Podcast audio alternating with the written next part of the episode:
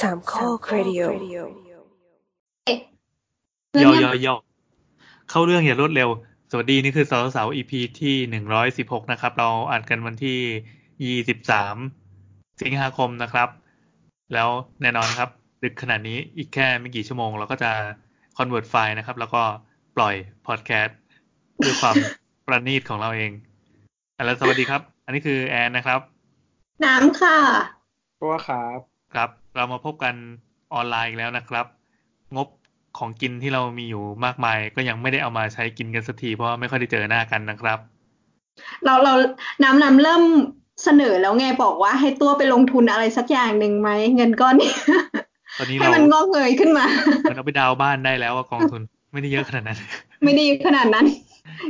แต่ก็เรามีความตั้งใจอย่างแรงกล้าว่าเราจะต้องรีบกินกันให้หมดก่อนอีโบทจะกลับมาไทย ใช่ค่ะ ทุกวันนี้ มาร์กอยู่ หลังจากนี้ถ้าเกิดมีใครมีร้านอาหารน่าสนใจในเขตกรุงเทพและปริมณฑลไม่ไกลนัก ก็รีวิวมาให้พวกเราได้ เราจะไปกินให้ดู ครับ แล้วก็ถ่ายรูปให้ไอ้โบทดู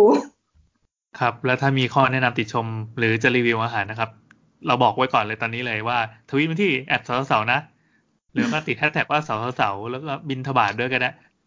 หรือชวนเราไปกินฟรีก็ได้นะครับ จะลงรูปอย่างเยอะแยะครับ โอเค แล้วก็อ่าไหนๆก็มีคนมาทักเรื่องคุณภาพการอ่านรายการของเราเหมือนฟังวิทยุ AM แล้ว โอเค ครับ เราก็ยินดีน้อมรับอย่างภูมิใจ เราเกิดไม่ทันอ่ะ เออ เราไม่เคยฟังอ่ะ AM นี่มันเป็นทรานซิสเตอร์ปะหรือว่าเป็นยังไง ก็ วิท ใช่ ยุก็ได้ เออวิทยุด้วย เมื่อก่อนจะฟังในรถตอนที่แบบพ่อขับรถไปส่งนักเรียนไปอะไรเงี้ยสนุกดี อืม เดี๋ยวถ้าตัวไม้หายตัวไม้หาย ข้ามพื้นที่ไกลๆได้ยินอยู่ปะ ไม่อ่านได้ยินดิคือเอ็มมันเหมือนวิทยุแบบอ่าความถี่มันจะเป็นคนละย่านกับ AFM อ่ะเนาะ ใช่ความถี่ต่ำกว่า เอ๊ะความถี่ต่ำความถี่ต่ำแสดงว่ามันกระจายได้ไกลกว่า โดยใช้เสาน้อย ได้แล้วครับ เออเออ อืมอืมอืม นั่นแหละก็คนที่อยู่ในพื้นที่ห่างไกลก็เลยฟัง AM กันง่าย เพราะว่ามันมันกระจายไปได้ไกลกว่าวงกว้างกว่า โดยใช้ต้นทุนน้อยกว่าอะไรเงี้ย แต่ว่ามันก็แลกมาด้วยคุณภาพที่ไม่ค่อยดี ก็ไม่แคร์ป่ะเราไม่ได้ต้องแบบคุณภาพเนี้ยบสุดๆตลอดเวลา Spotify อะไรอย่างงี้ คือบางคน คนละยุคว่ะ บางคนเขาก็แบบทำนาอยู่ให้มีรายฟังก็ดีแล้วนะ อ่าไม่ต้องทำนาก็ได้แม้กระทั่งพอสอเนี่ย ช่างที่ช่างที่ก่อสร้างที่ไซต์งานอยู่ตอนเนี้ยเขาไม่ได้เปิดวิทยุกันหมดแล้วนะ ไม่มีใครเปิดเลยนะ ทุกคนต่างเปิด อืม YouTube ใช่ เออ ใช่ แล้วการซื้อซื้อเติมเงินเขาเรียกว่าออนไลน์ออนไลน์ออนไลน์แปลว่าเติมเงินโทรศัพท์อันนี้รู้ป่ะ ไม่รู้ เขาว่าออนไลน์แล้วนะใช้แค่สองพยางค์อันนี้เป็นศัพท์ศัพท์ศัพท์สากลเลยไปถามถามใครก็ได้ที่เป็นแบบเออเป็นเป็นช่างเป็นอะไรเงี้ยเฮ้ยแบบพี่ออนไลน์หน่อยออนไลน์แปลว่าเติมเงินโทรศัพท์ แล้วทำไมเขาไม่ใช้คำว่าเติมเงินอะ เออ ไม่รู้ เขาเติมเงินเป็นคำมาตรฐานสากลไง แต่คือภาษาปากมันคือออนไลน์ เอ้ยลองไปถามดู อันนี้ อันนี้ให้ลองเช็คดูได้ แล้วเวลาการ ที่ อ ค อน น ไลน์ ใช้ ของเขาเนี่ย แต่โทรศัพท์เติมเงินอะ อ่านั่นแหละ ก็คือการเติมเงินเขาเนี่ยไม่ได้เติมเพื่อมาเติมแพ็กเกจเน็ต ไอ้พวกนั้นมันเป็นภาษาภาษาที่ออกสื่อได้ ภาษาแบบ เน็ต อะไรแบบนั้นอ่ะเป็นมันเป็นภาษาที่คนอื่นพูดไง แต่ว่าภาษาปากก็คือ พอพอเติมปั๊บก็เหมือนแบบหยอดเงินไปเพื่อให้ดู YouTube ได้ต่อ เพื่อฟัง YouTube ได้ต่อรายเดือน อ๋อ เออแล้วมันมีสารพัดเพลงเขมรเพลงอะไรเงี้ยแบบน้องมังเปรี้ยวสลมปองมังเกี้ยวอะไรเงี้ย เคยไปทำวิจัยกับชาวนา เออ ไม่ใช่ชาวนาหรอกเหมือนแบบเขาเรียกว่าอะไรวะทาร์เก็ตมันคือคนที่มีรถไถ อืม รถไถ ก็ก็ดูมีฐานะนะทำรถไถของตัวเองใช่ไหม เออเช่าก็ได้ รถไถรถขุด รถไถนาเดินตามอะไรพวกเนี้ย เออ เออก็คือ ส่วนใหญ่เขาไม่รู้จักนะว่า YouTube คืออะไร แต่ อ่ะ เขา เขาฟังอะไร ไม่ไม่เขารู้ว่ากดตรงเนี้ยแล้วพิมพ์ลงไปแล้วมันจะมีขึ้นมาใช่ไหม เออก็คือแบบ คือเขาใช้ YouTube แต่เขาไม่รู้ว่ามันคืออะไร กู เขาเขาเรียกในนามของอะไรอะ ก็วิดีโออะไรอย่างเงี้ย อ๋อ หรือหรือฟังเพลงหรืออะไรอย่างเงี้ยนึกออกปะ อ่า คือ อ่าอ่า อ่าก็คือเหมือนเหมือนเขากดเบราว์เซอร์ ซึ่งปกติถ้าใช้ Android อ่ะ default มันก็คือ Google ใช่ไหม ใช่ อ เรา ย่า อะไรก็ได้อ่ะมันก็เหมือนเซิร์ชแหละมันเหมือนช่องเซิร์ช อ๋ แล้ว อ ใช่ไหม หมายความว่าพิมพ์พิมพ์ชื่อเพลงลงไปเลย ใช่ อ่า แล้วกดปุ๊บมันก็จะขึ้นลิสต์ที่เป็นวิดีโอมาเขาก็กดไป อ่า ตามนั้นอ่ะแล้วก็กด อ่าคือ ไปเรื่อย คือไม่ต้องรู้จักแบรนด์ แค่รู้ว่าไอ้ยพฤติกรรมก็คือกรอกไปปั๊บแล้วมันก็โผล่ขึ้นมาเอง ถูก เอ้ยเจ๋งว่ะ คือทุกวันนี้ก็คือเพลงลูกทุ่งวิธีหาเงินหลักก็คือลง YouTube อ่าใช่ใช่ ที่แบบ อืม เพลงคือที่ออฟฟิศเปิดเพลงอะไรวะ อะไรวะ อะไรวะ ฝากใบลาอะไรเงี้ยเป็นร้อยล้านวิวแล้วเนี่ย โอ้ย ใช่ใช่ใช่หลักร้อยล้านวิวนี่ธรรมดามากเลยของ YouTube พอหมกฮวกไปฝากป้านี่เหมือนเราเคยแนะนำเพลงนี้ในรายการเนี่ย ใช่ใช่ เออหอมหมกฮวกอะตอนนั้นมีแขกรับเชิญมาด้วย เขางงว่าฮวกอะไรว ะ ก็คือลูกออนนะครับ เนี่ยหอมของพวกเขามีสองเวอร์ชันมีเวอร์ชันไลริก โอ้โห เออเวอร์ชันนี่ร้อยแปดสิบสามล้านวิว เย็ด เวอร์ชัน MV ก็เท่าไหร่เนี่ย เป็นละเป็นร้อยล้านเหมือนกันนะ เหมือนชาแนลเดียวกันเนี่ย ก็คือทำเพลงเนี้ยออกมาสองสองเวอร์ชันน่ะเหรอ ถูก ไม่ ต้ แต่ อง จริง ๆ คือปกติเขาจะไม่ทำป่ะเพราะว่าไม่งั้นมันจะดึงยอดวิวกัน ก็เขาก็ได้ตังค์อยู่ดีอ่ะ ก็ได้ตังค์ได้ตังค์ เขาไม่เอาสถิติไง ไม่มันแล้วแต่มันมัน มันไม่ใช่ว่าเปิดอีกเพลงแล้วจะไปแย่งยอดวิวมันก็คือได้ทั้งคู่ อืม แล้วเผื่อๆเอ้ยฟังอันนี้แล้วลองไปฟังอีกเวอร์ชันหนึ่งดีกว่าอะไรอย่างงี้ไง่าย อืม เนี่ยฝากใบลาก็มีตั้งหลายอัน Official Music Video 152 ล้านวิว Official Audio 50วิว ขออีกทีที่ชื่อเพลงเต็มๆคืออะไร ฝากใบลา ฝากใบลาเลยเหรอ ใช่ครับ เนื้อเพลงพูดถึงเรื่องอะไร ป่วย ก็คือเขาอะมีแฟน มีแฟนเขาเป็นตอนแรกเขาเหมือนเป็นเด็กมอต้นอะไรประมาณเนี้ย แล้วก็มีแฟน แล้วทีเนี้ยแฟนเขาก็แบบเหมือนพอเรียนจบแล้วก็ไปเรียนอาชีวะ ก็คือไปเรียนอีกที่หนึ่ง อืม แล้วก็มีเมียใหม่ คำว่าต้นเนี่ยนะ เออ ก็เขาใส่ชุดมอต้นอะ ม โอเค นั่นแหละ เขาก็เลย มี แจ้ แฟ ง น ป่วย มีแฟนใหม่แล้วทีนี้เหมือนเขาก็แบบรู้สึกเขาเหมือนเขาไปเจออะไรประมาณเนี้ย เออ แล้วแฟนเขาก็เหมือนแบบไม่ยอมไม่ยอมคุยด้วยขี่มอไซค์ไปตามท้องนาแล้วแบบเห็นแฟนมาพลอดรักอยู่กับคนใหม่ อืม อ๋อ แล้วทีนี้เขาก็เหมือนแบบเขาเรียกว่าอะไรอ่ะก็คือแบบเสียใจมากอะไรอย่างเงี้ย แล้วก็เลยแบบกลับมาบ้านแล้วก็ อ่าไม่อยากไปเรียนอะไรเงี้ยก็โทรเลยโทรเรียกเพื่อนมา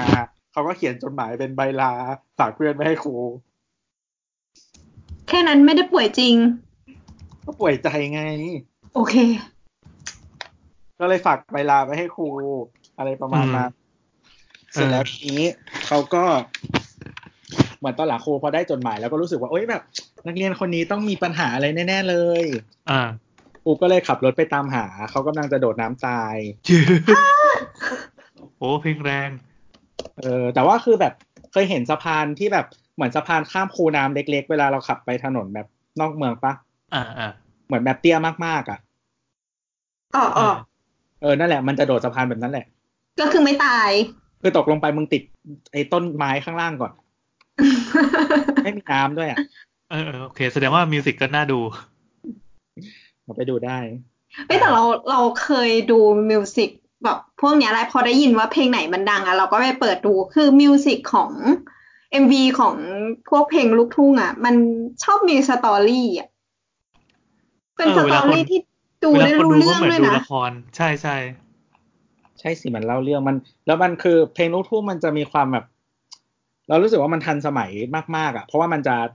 คือมันเล่าเรื่องอะไรก็ได้ในชีวิตประจำวันอ่ะเพราะฉะนั้นมันจะอัปทูเดตมาก อ่า อืม เออ มันจะไม่เหมือน มันจะไม่เหมือนเพลงแบบ ที่เราเรียกไทยสากลอ่ะ ที่มันเป็นเหมือนกับว่า มันจะมีท่ากว่าอะไรนึกออกไหม อืม อืม เป็นเก๊กหมันก็เลย น่อย แบบมันก็เลยมีแต่เรื่องความรักที่อาหารเหวอะไรของมึงเนี่ย อืม หอมหมกฮวกยังได้นะ ม อันนี้เราอะไรนะ วันนี้เราทำไมกันนะ ห่อหมกพวก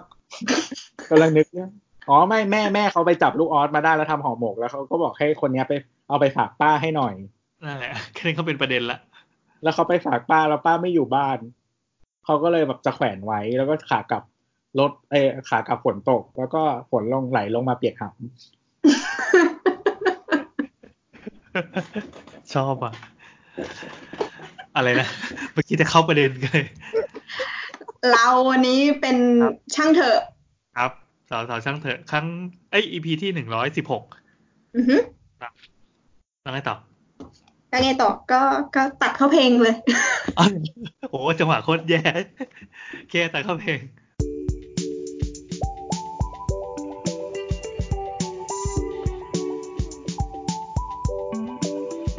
หากคุณ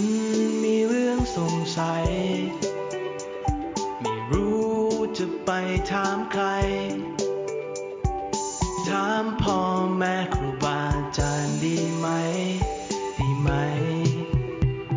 ดีไหม ช่างเถอะ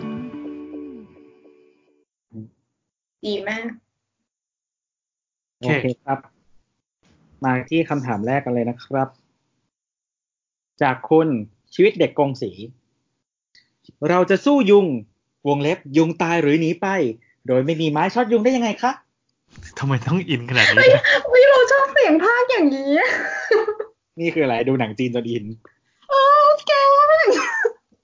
ไม่คือฉันฉันดูปรมาจารย์ใช่ไหมตอนแรกฉันก็ดูแบบที่เป็นภาษาจีนนั่นแหละแล้วก็อ่านซับเอา ทีเนี้ย ตอนเนี้ยเป็นภาคเสียงแล้วคือภาคเสียงอ่ะ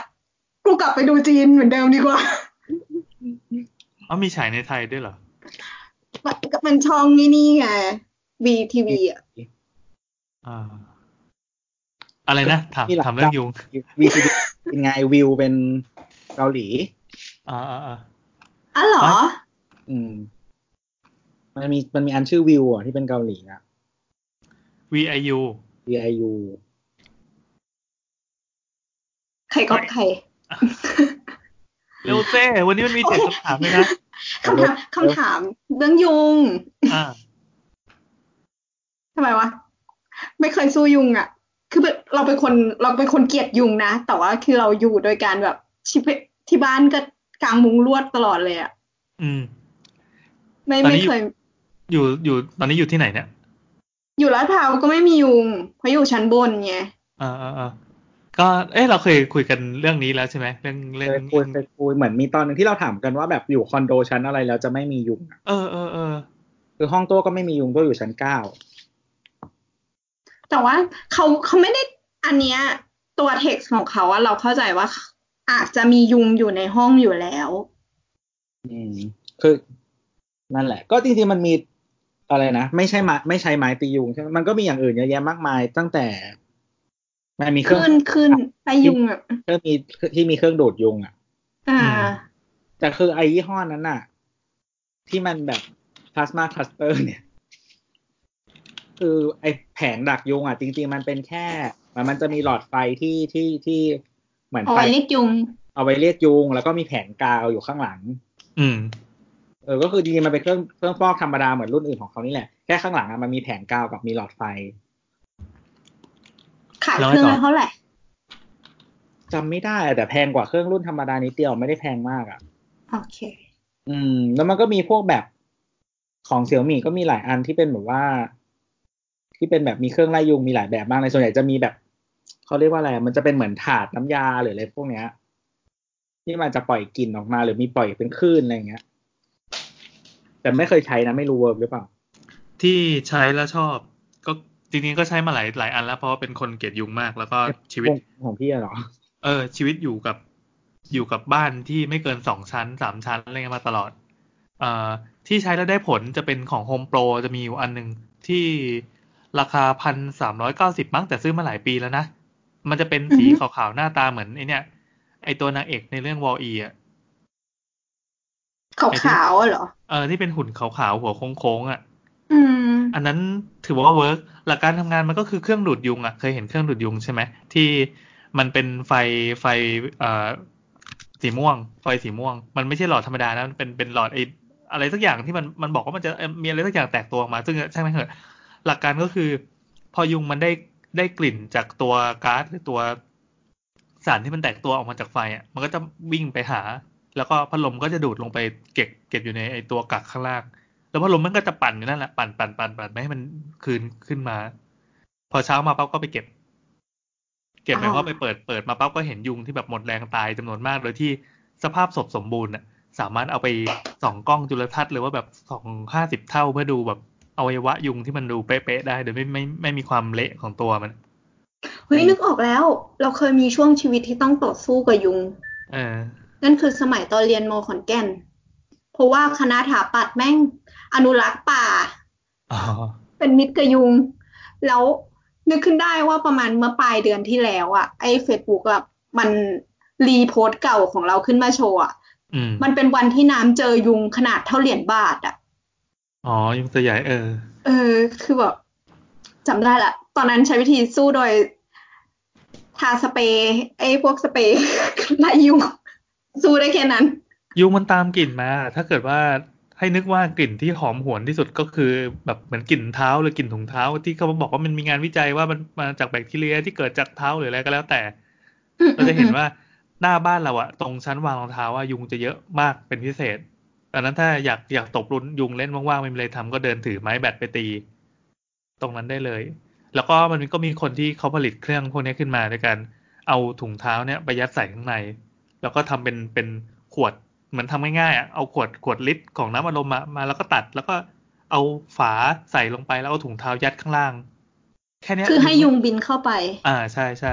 ยุงมันตามธรรมชาติมันชอบเข้าที่แคบ ดังนั้นพวกซอกหรือประตูอะบางทีประตูเราที่มีร่องข้างล่างเล็กๆแค่เซนเดียวเนี่ยโอ้โหกลางคืนพอนึกภาพว่ายุงมันได้ได้กลิ่นแก๊สของจากร่างกายเรานะ มันก็บินลอดตามเข้ามา อืม ก็โดยรวมก็คือคำถามเขาคือเราจะสู้ยุงคือให้ยุงตายหรือหนีไปก็ได้ โดยที่ไม่ต้องใช้แมทช็อตยุงก็อุปกรณ์ก็มีหลากหลาย แต่ว่ามันแล้วแต่วัตถุประสงค์ด้วย อืมเราเคยเขียนเลยเคยทวิตเรื่องอันนี้ค่ายกลหมูกระทะ อ๋อ แต่อันนั้นเปลืองไฟหน่อยนะ คือเราต้องใช้พัดลมสี่ตัว เอาวางไว้รอบๆ คือเหมือนจะเคยมีคนเขียนว่ายุงอ่ะมันไม่บินที่สูงเว้ยเวลามันเจอเราปั๊บมันมันจะพุ่งตรงเข้ามาทันทีด้วยความร้อนด้วยอะไรก็แล้วแต่ที่ตามันเห็นนะแล้วก็ตาม อืม กลิ่นใช่ไหมเออ แล้วก็เอาพัดลมมาตั้งสี่ตัวแล้วก็ให้ให้ให้มันเป่าเรียงกันต่อกันไปเหมือนสวัสดิกะ แล้วเราก็นั่งอยู่ตรงกลางมันเป็นค่ายกลนั่งกินหมูกระทะได้ทั้งคืนโดยที่ยุงไม่มากัด ตอนนั้นก็แปลกใจมากแล้วก็เออพอมาเขียนก็มีคนลองไปทำดูแล้วก็ใช้ได้จริง แต่เปลืองไฟนะสี่ตัวเลยอะ เปลืองไฟเปลืองไฟก็ ไม่เปลือง กินหมู ครับ กระทะก็เปลืองไฟเหมือนกัน ไม่เปิดทำแอร์อยู่ดีอะอ๋อ นั่นแหละก็มีมีวิธีดีอยู่หลายแบบ ตอนที่รังสิตอะยุงเยอะมาก อืม ตอนที่ตอนปีหนึ่งอ่ะจะไปรังสิตบ่อย อืม แล้วมันก็จะมีพวกแบบเหมือนกิจกรรมแบบรับน้องอะไรอย่างเงี้ย เฮ้ย มีด้วยเหรอรับน้อง มี ที่ธรรมศาสตร์นะครับ ใครบอกไม่มีรับน้องไม่มีโซตัสไม่มีอะไรคือตอแหลนะครับ ตายละตาย โดยเฉพาะคณะบัญชีนะครับ คือเคยมีคนบอกว่าในธรรมศาสตร์อ่ะมีคณะที่มีโซตัสอยู่แค่สองคณะ คือ วิศวะกับบัญชี อืม อืม อ่ะแล้วจริงไหม เราไม่รู้ว่าคณะอื่นมีไหมแต่คณะเราอ่ะมีเยอะมาก อืม เออ โซตัสเป็นยังไง ถึงขั้นไหนต้องต้องยกมือไหว้ต้องแนะนำตัวอย่างนี้ไหม ต้องยกมือไหว้ แต่เราไม่ไหว้นะเราไม่เคยไหว้ใครเลย อื อื ม ม อืม ก็ก็แต่เดี๋ยวแต่เราว่าเรารู้สึกว่ามันไม่ได้รุนแรงมากนะ มันก็เป็นคำพูดมากกว่า ไม่ได้มีการกระทำถูกเนื้อต้องตัวเออทั้งสิ้น ของของเราสมัยเรียนก็ไม่ค่อยมีปัญหารุนแรงอะ่ะ คือจริง ๆ เราบอกว่าเราไม่เอา เขาก็ห้ามเราไม่ได้ เออ เออ ทุกวันนี้เลยไม่มีเพื่อนเลย คือ ถูก เรา ต้องค่ะ เราไม่แต่ของเราไม่มีสั่งแบรนด์นะแล้วก็เราเข้ากิจกรรมเกือบทุกอย่าง ยกเว้นรับน้องที่ไปต่างจังหวัดอะไม่ไป อืม เราเล่นเราเล่นทุกอย่างด้วยความมัน ทุกอย่างมันคือความสนุก ไม่ คือ แต่ว่าคือถ้าเชียร์ไปเชียร์กีฬา ทุกคนจะรู้ว่าน้ำเต็มที่แม่งน้ำโคตรชอบร้องเพลงเชียร์แบบเต้นเชียร์ร้องเพลงเชียร์สนุกมาก แต่ว่าถ้าแบบมาเข้าห้อง เออคิดเครียดๆเนี้ยไม่เอาทุกคนจะไม่เห็นหน้า คือเราก็ไปเกือบทุกอันแล้วเราก็เป็นคือ มันจะมีเหมือนเป็นคณะกรรมการอ่ะ เออ เป็นเหมือนคณะกรรมการก็คือ คือในคณะมันจะแบ่งเป็นโต๊ะโต๊ะเวลารับน้องทำกิจกรรมทุกอย่างมันจะตามโต๊ะ เออ เออแล้วก็มันจะมีคณะกรรมการเนี่ย เรียกว่าแกนโต๊ะ โอ้โห เออก็เราเราเป็นเราเป็นแกนโต๊ะไงเออ แต่ว่าเราก็ถ้ารุ่นพี่คนไหนคุยดี ๆ ด้วยอะไรเงี้ยก็จะคุยปกติ อืม ถ้ารุ่นพี่คนไหนกวนตีนก็กวนตีน อืม อ่ะเดี๋ยวอันนี้เรื่องยุงใช่ไหม อ๋อนี่เรื่องยุง ไปไปรังสิตแล้วไงต่อ อ๋อ แบบว่ามีกิจกรรมที่เหมือนกับว่าร้องเพลงอะไรอย่างเงี้ย คณะตอนปีหนึ่งมันจะมีประกวดร้องเพลงอะไรอย่างเงี้ย เออ แล้วมันก็จะมีเหมือนแบบต้องยืน มันมีท่าประจำเนาะของการยืนแล้วร้องเพลง ซึ่งเหมือน ก็เหมือนยืนยืนเท้าชิดใช่ไหมครับ แล้วก็ตัวตรงๆ แล้วก็เงยหน้าขึ้นนิดนึงแล้วก็ยิ้ม เออเออ เอาแขนไว้ เพื่อ ข้าห้าอะไรไม่รู้งเอม อ ห้ามห้ามขยับด้วยปะ ห้ามขยับ แล้วคือเรา เออเหมือนกันนี่ก็โดนตอนเนี้ยแหละ แล้วคือที่รังสิตอ่ะใส่กางเกงยีนมึงก็กัดทะลุได้นะ โอ้โห ถูก เออแต่แต่คือปกติเราอ่ะเป็นคนที่แบบยุงไม่ค่อยกัดอยู่แล้ว แต่ก็คือยังโดนอะไรเงี้ยเออ แต่ว่าจะบอกว่าซอฟเฟลอะทาแล้วดำ หมายถึงผิวดำอะเหรอ คือเหมือนไม่รู้ทำไมมัน คือมันไม่ได้ไม่ได้ไม่อาจจะไม่ได้ดำเพอซอฟเฟลแต่ว่ามันทำให้เหมือนกับว่าผิวไวต่อแดดมากขึ้น โอเค เออเพราะฉะนั้นเราเราก็เลยจะตอนหลังก็จะใช้แต่แบบตะไคร้ตะไคร้อะไรนั่นนั่นนะ อืม รู้สึกว่าดีกว่า ของเราเคยมีเชียร์เชียร์ที่เป็นนอกอาคารนะแล้วก็เนี่ยแหละต้องไปสู้กับยุง แล้วก็คือร้องเพลงอ่ะ เขาให้นั่งเฉยๆอ่ะคือห้ามตบยุง ข้ามตกยุงด้วย เออห้ามตบยุง คือเขาให้เรานั่งเฉยๆแล้วก็ร้องเพลง อืม สิ่งที่น้ำทำก็คือก็ยุงมันกัดอ่ะก็ตบแล้วก็ดับพอเราตบปุ๊บเสียงมันก็ดังใช่ไหมพี่เขาก็ต้อง อ่า ถามหาว่าใครตบยุงวะ แล้วก็ต้อง อ่ามี มีประโยคบอกประมาณว่า ยุงมันมาก่อนน้องนะครับอะไร คือมันก็คือมันก็โจกก็แหละ เราก็เข้าใจแบบยุงมีอายุแค่เจ็ดวันเว้ย อะไรอย่างเงี้ย เออ คือแบบแต่เราเราไม่ทนเลย ยุงกัดเราตบ ยุงกัดเราตบ เลย ไม่ไหวว่ะพวกไม่พักดีต่อระบบพี่น้อง อ่ะ จบยังเรื่องยุง จบละ เฮ้ยแต่ก็ดีถ้าเกิดว่ามีใครมีประเด็นเรื่องรับน้องรับน้องอะไรมา แลกเปลี่ยนกันก็คุยกันได้ เออ นะครับขอบคุณทุกคน ช่างเธอะ คำถามถัดมานะครับ จากคุณช็อกช่อนนะครับเขาก็แชร์โพสต์โพสต์หนึ่งมาเนอะเอ่อทวิตเตอร์เนาะที่เป็นเหมือนรูปโรงแรมแห่งหนึ่งเนาะเดี๋ยวค่อยอธิบายแล้วกันมาอ่านคำถามก่อน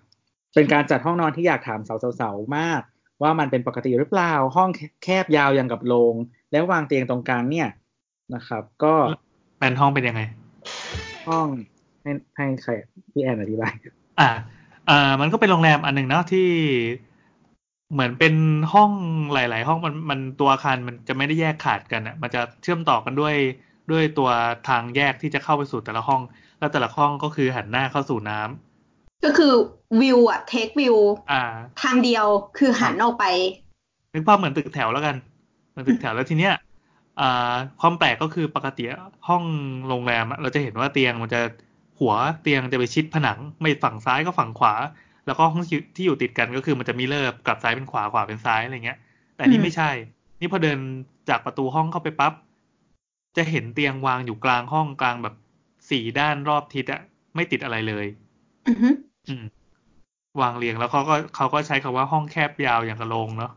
มันก็เป็นจริงๆก็เป็นคอมเมนต์ของคุณจอกซอนด้วย ซึ่งจริงๆมันแคบยาวหรือเปล่าวะ ก็คิดนะว่าเตียง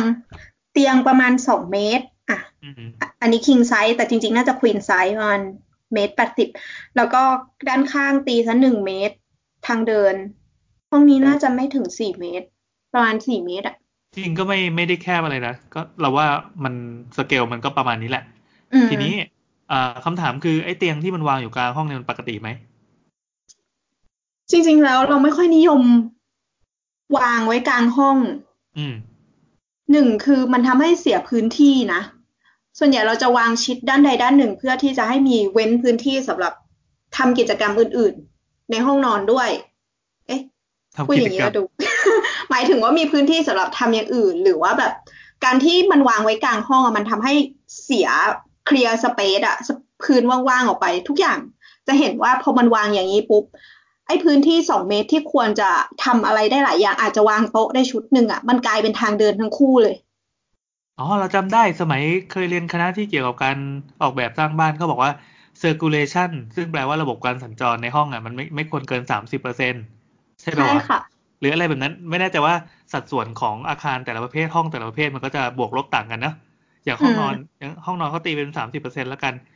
อ่า ถ้าเอาเตียงไปวางไว้ตรงกลางเลย โดยที่เอาหัวไม่ได้ไปชิดผนังเลยแล้วก็แล้ว แต่มันจะทำให้พื้นที่รอบนอกเนี่ย เปลืองเราจะเป็นจะต้องเดินผ่านอย่างเดียวเอาโต๊ะเครื่องแป้งไปวางก็ไม่ได้โต๊ะทำงานก็วางไม่ได้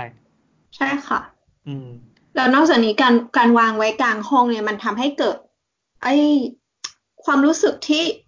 มันไม่ปลอดภัยด้วย ปกติเราจะรู้สึกปลอดภัย ถ้าเกิดเรามีผนังสักด้านหนึ่งไว้ให้ยึด เออ เราเราเคยจำได้ป่าว่าวิธีการเปิดประตูห้องนอนอ่ะเขาก็ไม่ให้เปิดตรงหัวเตียงด้วย ตรง อันนี้ หั เป็ วน เตียง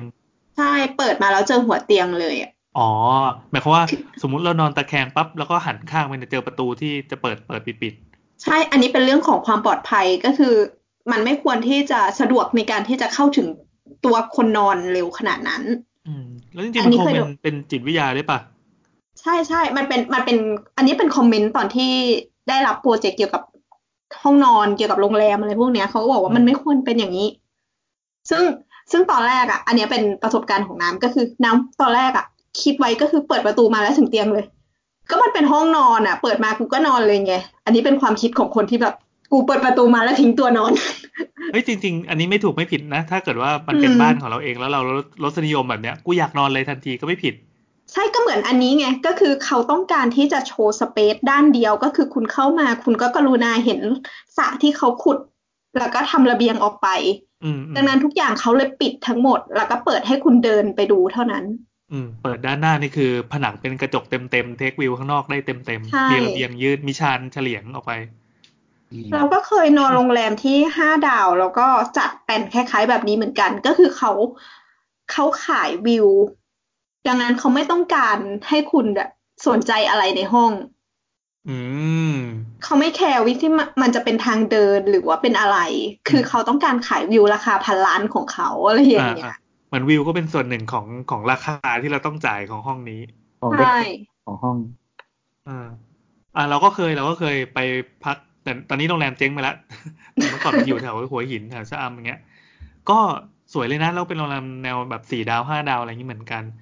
แต่ว่าหัวเตียงอะที่เขาวางไว้จริงๆเราว่าในรูปนี้ก็อาจจะใช่ด้วยนะ คือ หัวเตียงไอเตียงเนี่ยที่วางอยู่กลางห้องจริงๆ แล้วมันไม่ได้วางอยู่โดดๆตรงหัวเตียงที่มันมีมีมีไม้อะไรเขาเรียกว่าอะไรวะไม้หัวเตียงอะ อือฮึ เป็นเหมือนเป็นผนังเตี้ยๆที่เกาะขึ้นจากไม้อะ หลัง ข้างห เตี ลั ยง งอะมันเออข้างหลังมันเป็นโต๊ะทำงาน อืมอืมส่วนใหญ่เขาจะแก้อย่างนั้น เออมันเป็นโซฟาหรือเป็นอะไรก็แล้ว แต่ที่สามารถเข้าไปใช้ทำได้บางทีก็เออแบบไปยืนแปรงฟันอะไรอยู่ตรงนั้นเป็นเป็นอ่างล้างหน้าเลยแล้วแต่ใครจะดีไซน์ ก็ เพราะว่าหลังเตียงมันเป็นฟังก์ชันที่ทำให้สวยไม่ได้อะนอกจากใส่การใช้งานลงไป ซึ่งเราว่ามันก็เก๋ดีนะ แล้วก็คิดว่าเขาตั้งใจทำให้มันเก๋ด้วย อืม ก็เอางี้ถ้าสังเกตว่าที่เราคุยกันมาจนถึงตอนนี้เราไม่มีเรื่องความเชื่อเรื่องฮวงจุ้ยเลย อืม เออซึ่งเอ่อเข้าใจว่าคนออกแบบแน่นอนก็ต้องต้องไม่ได้ไม่ได้ซีเรียสเรื่องนี้ไม่งั้นเขาคงไม่ได้ทำอย่างนี้ อืม ถ้ามองว่ามันเก๋ไหมมันก็เก๋ แต่ถ้ามองว่าเป็นข้อเสียอะไรไหม ก็ดูว่าอ่าคนที่นอนอะรับได้หรือเปล่า บางทีแบ อื บ ม กลัวว่านอนไปปั๊บจะเจอผีมายืนชะโงกหัวก้มหน้าแล้วเอาผมมาปกหน้าเราอะไรเงี้ย แต่จริง ๆ โบ๊ทเขียนรีพายต่อไปโบ๊ทก็เขียนดีนะ อ่ะ เขียน งไง ว่าที่จริงการออกแบบพวกนี้มันไม่ได้มีจุดประสงค์เพื่อการอาศัยถาวรไง มันมีจุดประสงค์อื่นๆ เช่น สมมุติว่าเป็นรีสอร์ทก็อาจจะไปพักผ่อนหรือทำกิจกรรมทางเพศมากกว่า อีเฮียนี่วนเวียนแต่เรื่องนี้นะเนี่ย อ่ะ เราจะลังตัดลองจัดตอนชื่อสถาปัตย์กับความรักที่รีวอล์ฟเรื่องเพศอยู่เลย เออ อ่ะ ดังนั้นถ้าเอาไอเดียแบบบ้านไปจับก็จะไม่ถูกต้องสักทีเดียว คือสิ่งที่ อ่า โบ๊ทพูดอ่ะ ก็ถูกต้องก็คือใช่ ก็คือมันไม่ได้มันต้องการเปลี่ยนแปลงชีวิตประจำวันของคุณน่ะ ถ้าเกิดจากที่นอนเหมือนคอนโดแล้วคุณจะมานอนถึงรีสอร์ททำไม เขาต้องการขายวิว เขาต้องการขาย experience ที่มันแตกต่างไป อ่าอ่าอ่าเออเออเออเฮ้ยดีคำตอบนี้ดีเราชอบ อืม จริงๆมันเป็น ไม่ คำ ตอบ ตอบสะท้อนไปถึงที่ทุกคนจะด่ากันก็คือเฮ้ยทำไมสถานิกมึงต้องออกแบบห้องน้ำของรีสอร์ทให้เป็นกระจกใสด้วย เออ นี่ไงเพราะว่ามันจะสร้าง experience แปลกๆ ที่ไม่เกิดขึ้นกับที่บ้าน อืม ซึ่งอาจเรื่องเรื่องเรื่องดีหรือไม่ดีข้อดีข้อเสียก็ก็ว่ากันไป แต่คือมันให้ประสบการณ์อย่างนี้จริง ๆ อย่างเช่นอ่าอย่างตอนที่เราไปสวนพึ่ง มันจะมีพวกรีสอร์ทมากมายเลยที่ทำลักษณะเดียวกันก็คือห้องนอนกับห้องน้ำไม่มีประตูกั้นเลย สมมติเราไปขี้ในห้องน้ำมันกลิ่นมันก็มาถึงเตียง เออ หรือไม่ก็เป็นทำเป็นอุโมงค์ที่ลอดไปมีมีแปลนแปลกๆมีเหมือนสวนสนุกในห้องอะอะไรอย่างนี้ก็มี แต่ไม่ใช่แบบเป็นแนวโรงแรมโรงแรมว่ารูดที่เป็นเวทีมวยอะไรอย่างนี้ไม่ใช่นะ เอ้ยอันนั้นก็ใช่อันนั้นก็นับด้วยแล้วกัน คือมันสร้างประสบการณ์ที่ไม่เหมือนบ้าน แต่ที่ผม มันจะมีโรงโรงแรมแบบ เขาเรียกว่าอะไรอ่ะ เหมือนบ้านเชฟแปลกๆเยอะอ่ะ อืม แบบเป็นหลังๆแล้วแบบเชฟแปลกๆอะไร อ่า เงี้ย อ่าอ่าเหมือนบ้านบ้านฮอบบิทอะไรอย่างงี้ อืม เคยไปนอนที่มันเป็นพลินสโตนจำติง เป็นสโตนเออ สักอย่างนานแล้วอ่ะ ไม่ผิดลิขสิทธิ์ใช่ไหม โอ้ยไม่มีถูกหรอกประเทศนี้ อ่ะอย่างสวนพึ่งอ่ะถ้าที่ที่เคยไปแล้วรู้สึกว่าเออมันก็แปลกดีก็อย่างเช่น บ้านอ้อมกอดขุนเขา มันจะเป็นแนวบ้านสีขาวแล้วก็ฉาบผนังก่อนแล้วก็ผนังโค้งปูเปาปะลองไปดูลองไปดู เราไม่แน่ใจว่า เดี๋ยวนี้มันมันดีขึ้นหรือยังเมื่อก่อนไปแล้วมันโอเคมากแต่พอไปครั้งหลังแล้วสภาพห้องมันมันมันทรุดโทรมลง แต่ไม่แน่ใจว่าเขาปรับปรุงห้องหรือยัง แล้วก็ที่ยังดีอยู่เสมอก็คือซีเนรี อืม ที่สวนพึ่งนี่นี่ดี แล้วก็ไปลองเล่นมาหลายห้องละคือคือไปหลายครั้งไปกับที่บ้านนี่แหละแล้วอีกที่หนึ่งก็คือลาทอสคานาอันนี้จะเป็นสไตล์แบบทอสคานีอ่ะ อิตาลี ทัสกเอออิตาลีก็ เออ สนุกดี ห้องเคยไป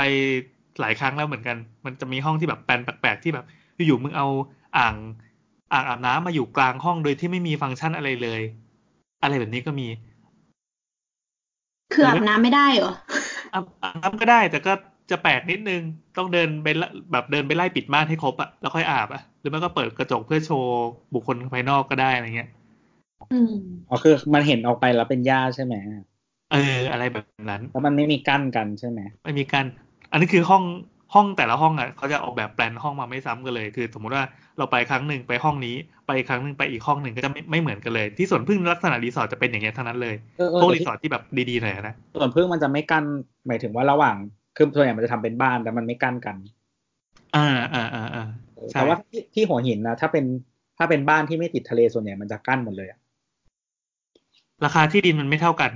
อืม ส่วนพึ่งนี่คือหนึ่งห้องแบบเอาสเปซไปเต็มที่เลย อ่า นั่นแหละ เอ้ยจริงๆ เรื่องเรื่องการออกแบบโรงแรมนี่ก็สนุกนะ ถ้าเกิดว่ามีใครที่มีประสบการณ์เรื่องการออกแบบโรงแรม หรือว่าเจอเคสแปลกๆมาเล่า เราก็อยากฟัง ครับผมแต่ถ้าใครอยากฟังตอนเก่านะครับไปสถาปัตยกรรมกับความรักนะครับ ครับ อันนั้นว่าด้วยเรื่องโรงแรมและกิจกรรมทางเพศ โดยสถาปนิกทั้งนั้นเลย เออตัวเดี๋ยวอ่านอันที่เกี่ยวกับความเชื่อด้วยดิ อืมอืม ครับเรามีจาก อ่ะ นอกจากมีสถาปนิกอ่าธรรมะแล้วนะครับ พระที่พูดเรื่องเซ็ก ใช่ เรามีคำตอบจากสถาปนิกงมงายอีกคนหนึ่งครับ ยังไงครับ เขาบอกว่าอย่างที่ว่าความเชื่อทางไทยที่นอนลอลอยอยู่กลาง ไม่มีหัวเตียงถือว่าไม่ดีเหมือนการวางลงให้คนเดินรอบแต่ความเชื่อไทยที่ว่านี้มาจากเนตเต้นะครับ อ๋ออ่าอ่า ทางแก้คือทำหัวเตียง ไม่ต้องสูงชิดเพดานก็ได้ แต่ให้สูงกว่าเตียง เหมือนเป็นแท่นขึ้นมาก็พอ อ๋อ รู้สึก อืม เพื่อให้เกิดความรู้สึกปลอดภัย เพราะนอนหัวโล่งๆทุกด้านมันจะระแวง ห้องยาวไม่มีผลเรื่องฮวงจุ้ย ถ้าจะมีคือมันเปิดด้านเดียวและทำสีทึบ มันทึมเป็นปูนเปลือยดูมีความหยินเกินไป ถ้าเปิดไฟสว่างๆโทนอุ่นๆ ก็ปกติดี อืมอืมก็นั่นแหละ เราก็อยู่ตึกแถวกันไม่ได้เราก็อยู่ห้องแบบนี้ได้ ใช่ แต่คือเราเป็นคนรู้สึกไม่ชอบเตียงที่แบบโล่งมากๆอะไรเงี้ย หมายความว่าให้เดินรอบได้อะเหรอ คือเดินรอบก็ได้แต่เราเราต้องคือถ้าเราจะเอาอ็อบเจกต์มาวางบนเตียงเพื่อให้รู้สึกปลอดภัย จริงเหรอ่ะตัวเป็นคนแบบนั้นเหรอ เออหรือหรือหรือเราต้องนอนชิดหนึ่งฝั่งจะจะรู้สึกดีมาก เอ้ยเหมือนกันชอบนอนชิดเหมือนกัน เฮ้ย เราแปลกเราเป็นคนที่ไม่ชอบเลย เราเป็นคนที่แบบเตียงหมอนผ้าห่มจบแล้ว แล้วก็ไม่ชอบไม่ชอบให้เอาอะไรมาวาง ข้างๆ คือรอบเตียงอะ่ะเหมือนเอาฟูกปูที่พื้นแล้วก็นอนแค่นั้นเลยอะ เราต้องการมีแบบหมอนข้างหรืออะไรอย่างเงี้ยนี่ตอนนี้เรามีหมีตัวใหญ่อยู่หนึ่งตัว โห หญิงมากมันคือดิสของตัวใช่ไหม แล้วก็คืออีกคือฝั่งที่เรานอนชิดอ่ะมันอีกฝั่งหนึ่งอะเป็นทางเดิน แต่ว่าฝั่งที่เรานอนชิดอะเป็นเชลฟ์ อ๋อ ที่วาง เออ ลำโพงต่าง ครับ ๆเออนั่นแหละก็คือเราชอบแบบนี้แต่แต่แต่เราว่ากะว่าถ้าทำใหม่แล้วมันมีที่พออยากทำเตียงที่เป็นหลุมลงไป หลุมยังไงอ่ะ คือเคยเห็นเคยเห็นนะ มันเป็นคือก็คือเป็นหลุมลงไปแล้ววางเตียงลงไปในหลุมอ่ะ วางฟูกลงไปในหลุมใช่ไหม ใช่ แสดงว่า วางเตียงวางฟูกไม่ใช่วางเตียงวาง เอ ฟู อก แสดงว่าเราเรามีฟูกที่นอนระดับเดียวกับพื้นห้อง แต่พื้นพื้นต้องขึ้นมา อ๋อ ก็คือมีสเต็ปขึ้นมา เฮ้ยเจ๋งว่ะเออเออ ไม่ไม่เราเคยเห็นอยู่ เออ เตะเตียงดีจังเลยนะเตะเตียงเนี่ยเตะของ เราเป็นคนนอนไม่ดิ้นไง อืม แต่ว่าพฤติกรรมการนอนของเรา เราก็เป็นคนไม่ดิ้นเหมือนกัน แต่ว่าเราก็ไม่ชอบให้อะไรมาเป็นแบบ เป็นแบบอุปสรรคในชีวิตอะคือแบบ เรารู้สึกว่าถ้าเกิดมีคนบุกเข้ามาตอนนั้นอะเราสามารถหมุนตัวหนีทางไหนก็ได้ นี่เราอยู่ในภาวะสงครามด้วยไง เออเราอยู่ประเทศอะไรเนี่ย ยูไม่ได้อยู่กับพี่ชายที่มาปลุกด้วยกันแบบ เอาเก็บคัดฟาดฉันอะไรอย่างเงี้ย ก็คือถ้าน้ำเป็นโบสในอีพีที่แล้วอ่ะ น้ำจะไม่น้ำจะสู้ เออ คือจะหันไปแบบ หมุนตัวรอบหยิบอะไรสักอย่างหนึ่งเคลี้ยงอะไรอย่างเงี้ย ส่วนเราเวลานอนนะทำยังไงก็ได้ให้ร่างกายโดนอากาศน้อยที่สุดยกเว้นรูแล้วเว้นจมูกอะคือผ้าห่มเนี่ยคือห่มรอบตัวแล้วก็ห่อเอาเอ่อเวลาห่มเนี่ยเท้าไม่ใช่ว่าปล่อยไว้ลอยๆนะคือจะต้องยกขาขึ้นนึกออกไหมพอยกขาขึ้นปั๊บแล้วก็สะบัดปุ๊บให้เอ่อพับให้ม้วนปลายผ้าห่มเข้ามาอยู่ใต้เท้าเท่านั้นยังไม่พอก็ต้องรัดแบบรัดรัดตัวเหมือนศพอะคือดึงไอ้ข้างๆของผ้าห่มอะมามารัดตัวด้วยให้ห่อแน่นๆ เสร็จปั๊บก็ถ้ามีหมอนอีกอันส่วนใหญ่ถ้าลูกไม่ได้แย่งไป ก็จะเอาหมอนนั้นอะมาปิดหูแล้วก็นอนตะแคง ดังนั้นหน้าเรา มี จะ อา ป ก ว ล ด เหรอพี่ เที่ยวคือการปิดหูมันทำให้รู้สึกเหมือนแบบเป็นมีความเป็นส่วนตัวมากๆ แล้วก็เราจะไม่ได้ยินอะไรอีกแล้วในโลกเนี้ยเราก็หลับถึงนี้จะหลับสนิทมาก แต่ ครับ วันไหนที่เปิดหูโล่งปั๊บมันก็จะ อะไรนะตัว วันไหนถ้าเอาหมอนกดพี่โบก็บอกเป็นอุบัติเหตุ เออว่ะ เราตายพร้อมห่อพอดีเลยอ่ะ สับเปลือไม่ต้องทำงานมากอะ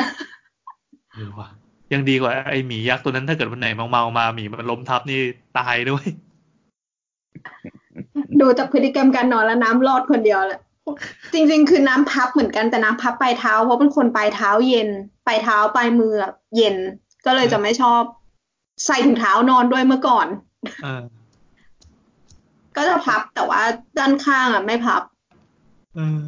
ไม่ไม่ได้พับแต่ว่าห่มถึงคอเหมือนกัน แต่ว่าถ้าอยู่เชียงรายอ่ะถ้าช่วงหน้าหนาวจะใส่ถุงเท้า อ๋อ ใส่ถุงเท้ามันสบายเหรอวะ มันช่วยให้อุ่นไงบางทีก็เปิ เอ ด อมันอุ่น ที่ห้อง ไม่ชอบอ่ะ ที่เชียงราย ไม่ชอบอ่ะ ถ้าแก้ผ้านอนได้แก้ไปแล้วอ่ะ แต่ปกแต่ก็ว่าตอนเด็กๆจะใส่ชุดนอนแบบที่มันเป็นสองที่มันเป็นแบบเสื้อเหมือนเสื้อเชิ้ตแล้วก็กาง กล้วย เก หอง มอ่ะนะ เอออะไรอย่างนั้นอ่ะ กล้วยหอมจอห์นสัน พาจาม่านะ ครับ อืมแต่โตมาเราก็ใส่บ็อกเซอร์กับเสื้อยืด เราใส่บ็อกซ์คือเราใส่กางเกงบอลเสื้อบอลนอนตลอดเลย มีช่วงหนึ่งที่แบบ คือปิดเทอมมาเราต้องไปนอนบ้านปู่ใช่ไหม อืม เราป้าจะจัดชุดนอน แล้วแกจะมีคอลเลกชันชุดนอนอยู่ แล้วก็จะได้ใส่แบบชุดนอนแบบ ที่มันเป็นกระโปรงทั้งตัว เป็นเดทอะที่มันพองๆหน่อย แล้วเวลาเราตื่นมาแล้วก็ชายกระโปรงอยู่ตรงอกอะไร ไม่ชอบไม่ชอบใส่กางเกงบอลเพราะผ้าไม่ชอบผ้าลื่นๆอ่ะ ไม่เราชอบผ้าลื่นๆมากเลย นั่นแหละครับ เราก็ออกจากเรื่องเกงไปไกลละ ครับ ก็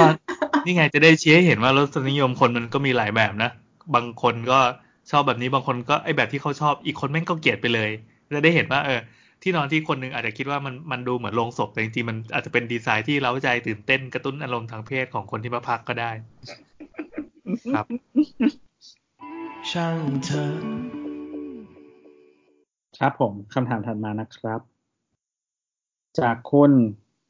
จาน SN9 ครับ สงสัยครับ คือเราเจอรูปนี้ที่ไบเทคบางนาอยากทราบว่าเขาเจาะรูไว้ทำไมครับ ตอนสองรู้สึกเหมือนว่าทะลุไปถึงชั้นใต้ดิน ขอบคุณล่วงหน้าสำหรับคำอธิบายครับ แล้วก็แนบภาพมา เป็นภาพรู เป็นภาพรู ทะลุด้วยมองทะลุลงไป เออ แล้วก็ขอบ ดู ขอบขอบในเป็นโลหะ อืม อ่ะ เกลียวด้วย แล้วเขาก็บอกว่าลักษณะเป็นเกลียวไว้สอดเสาหรือตั้งบูธหรือเปล่า อ่ะ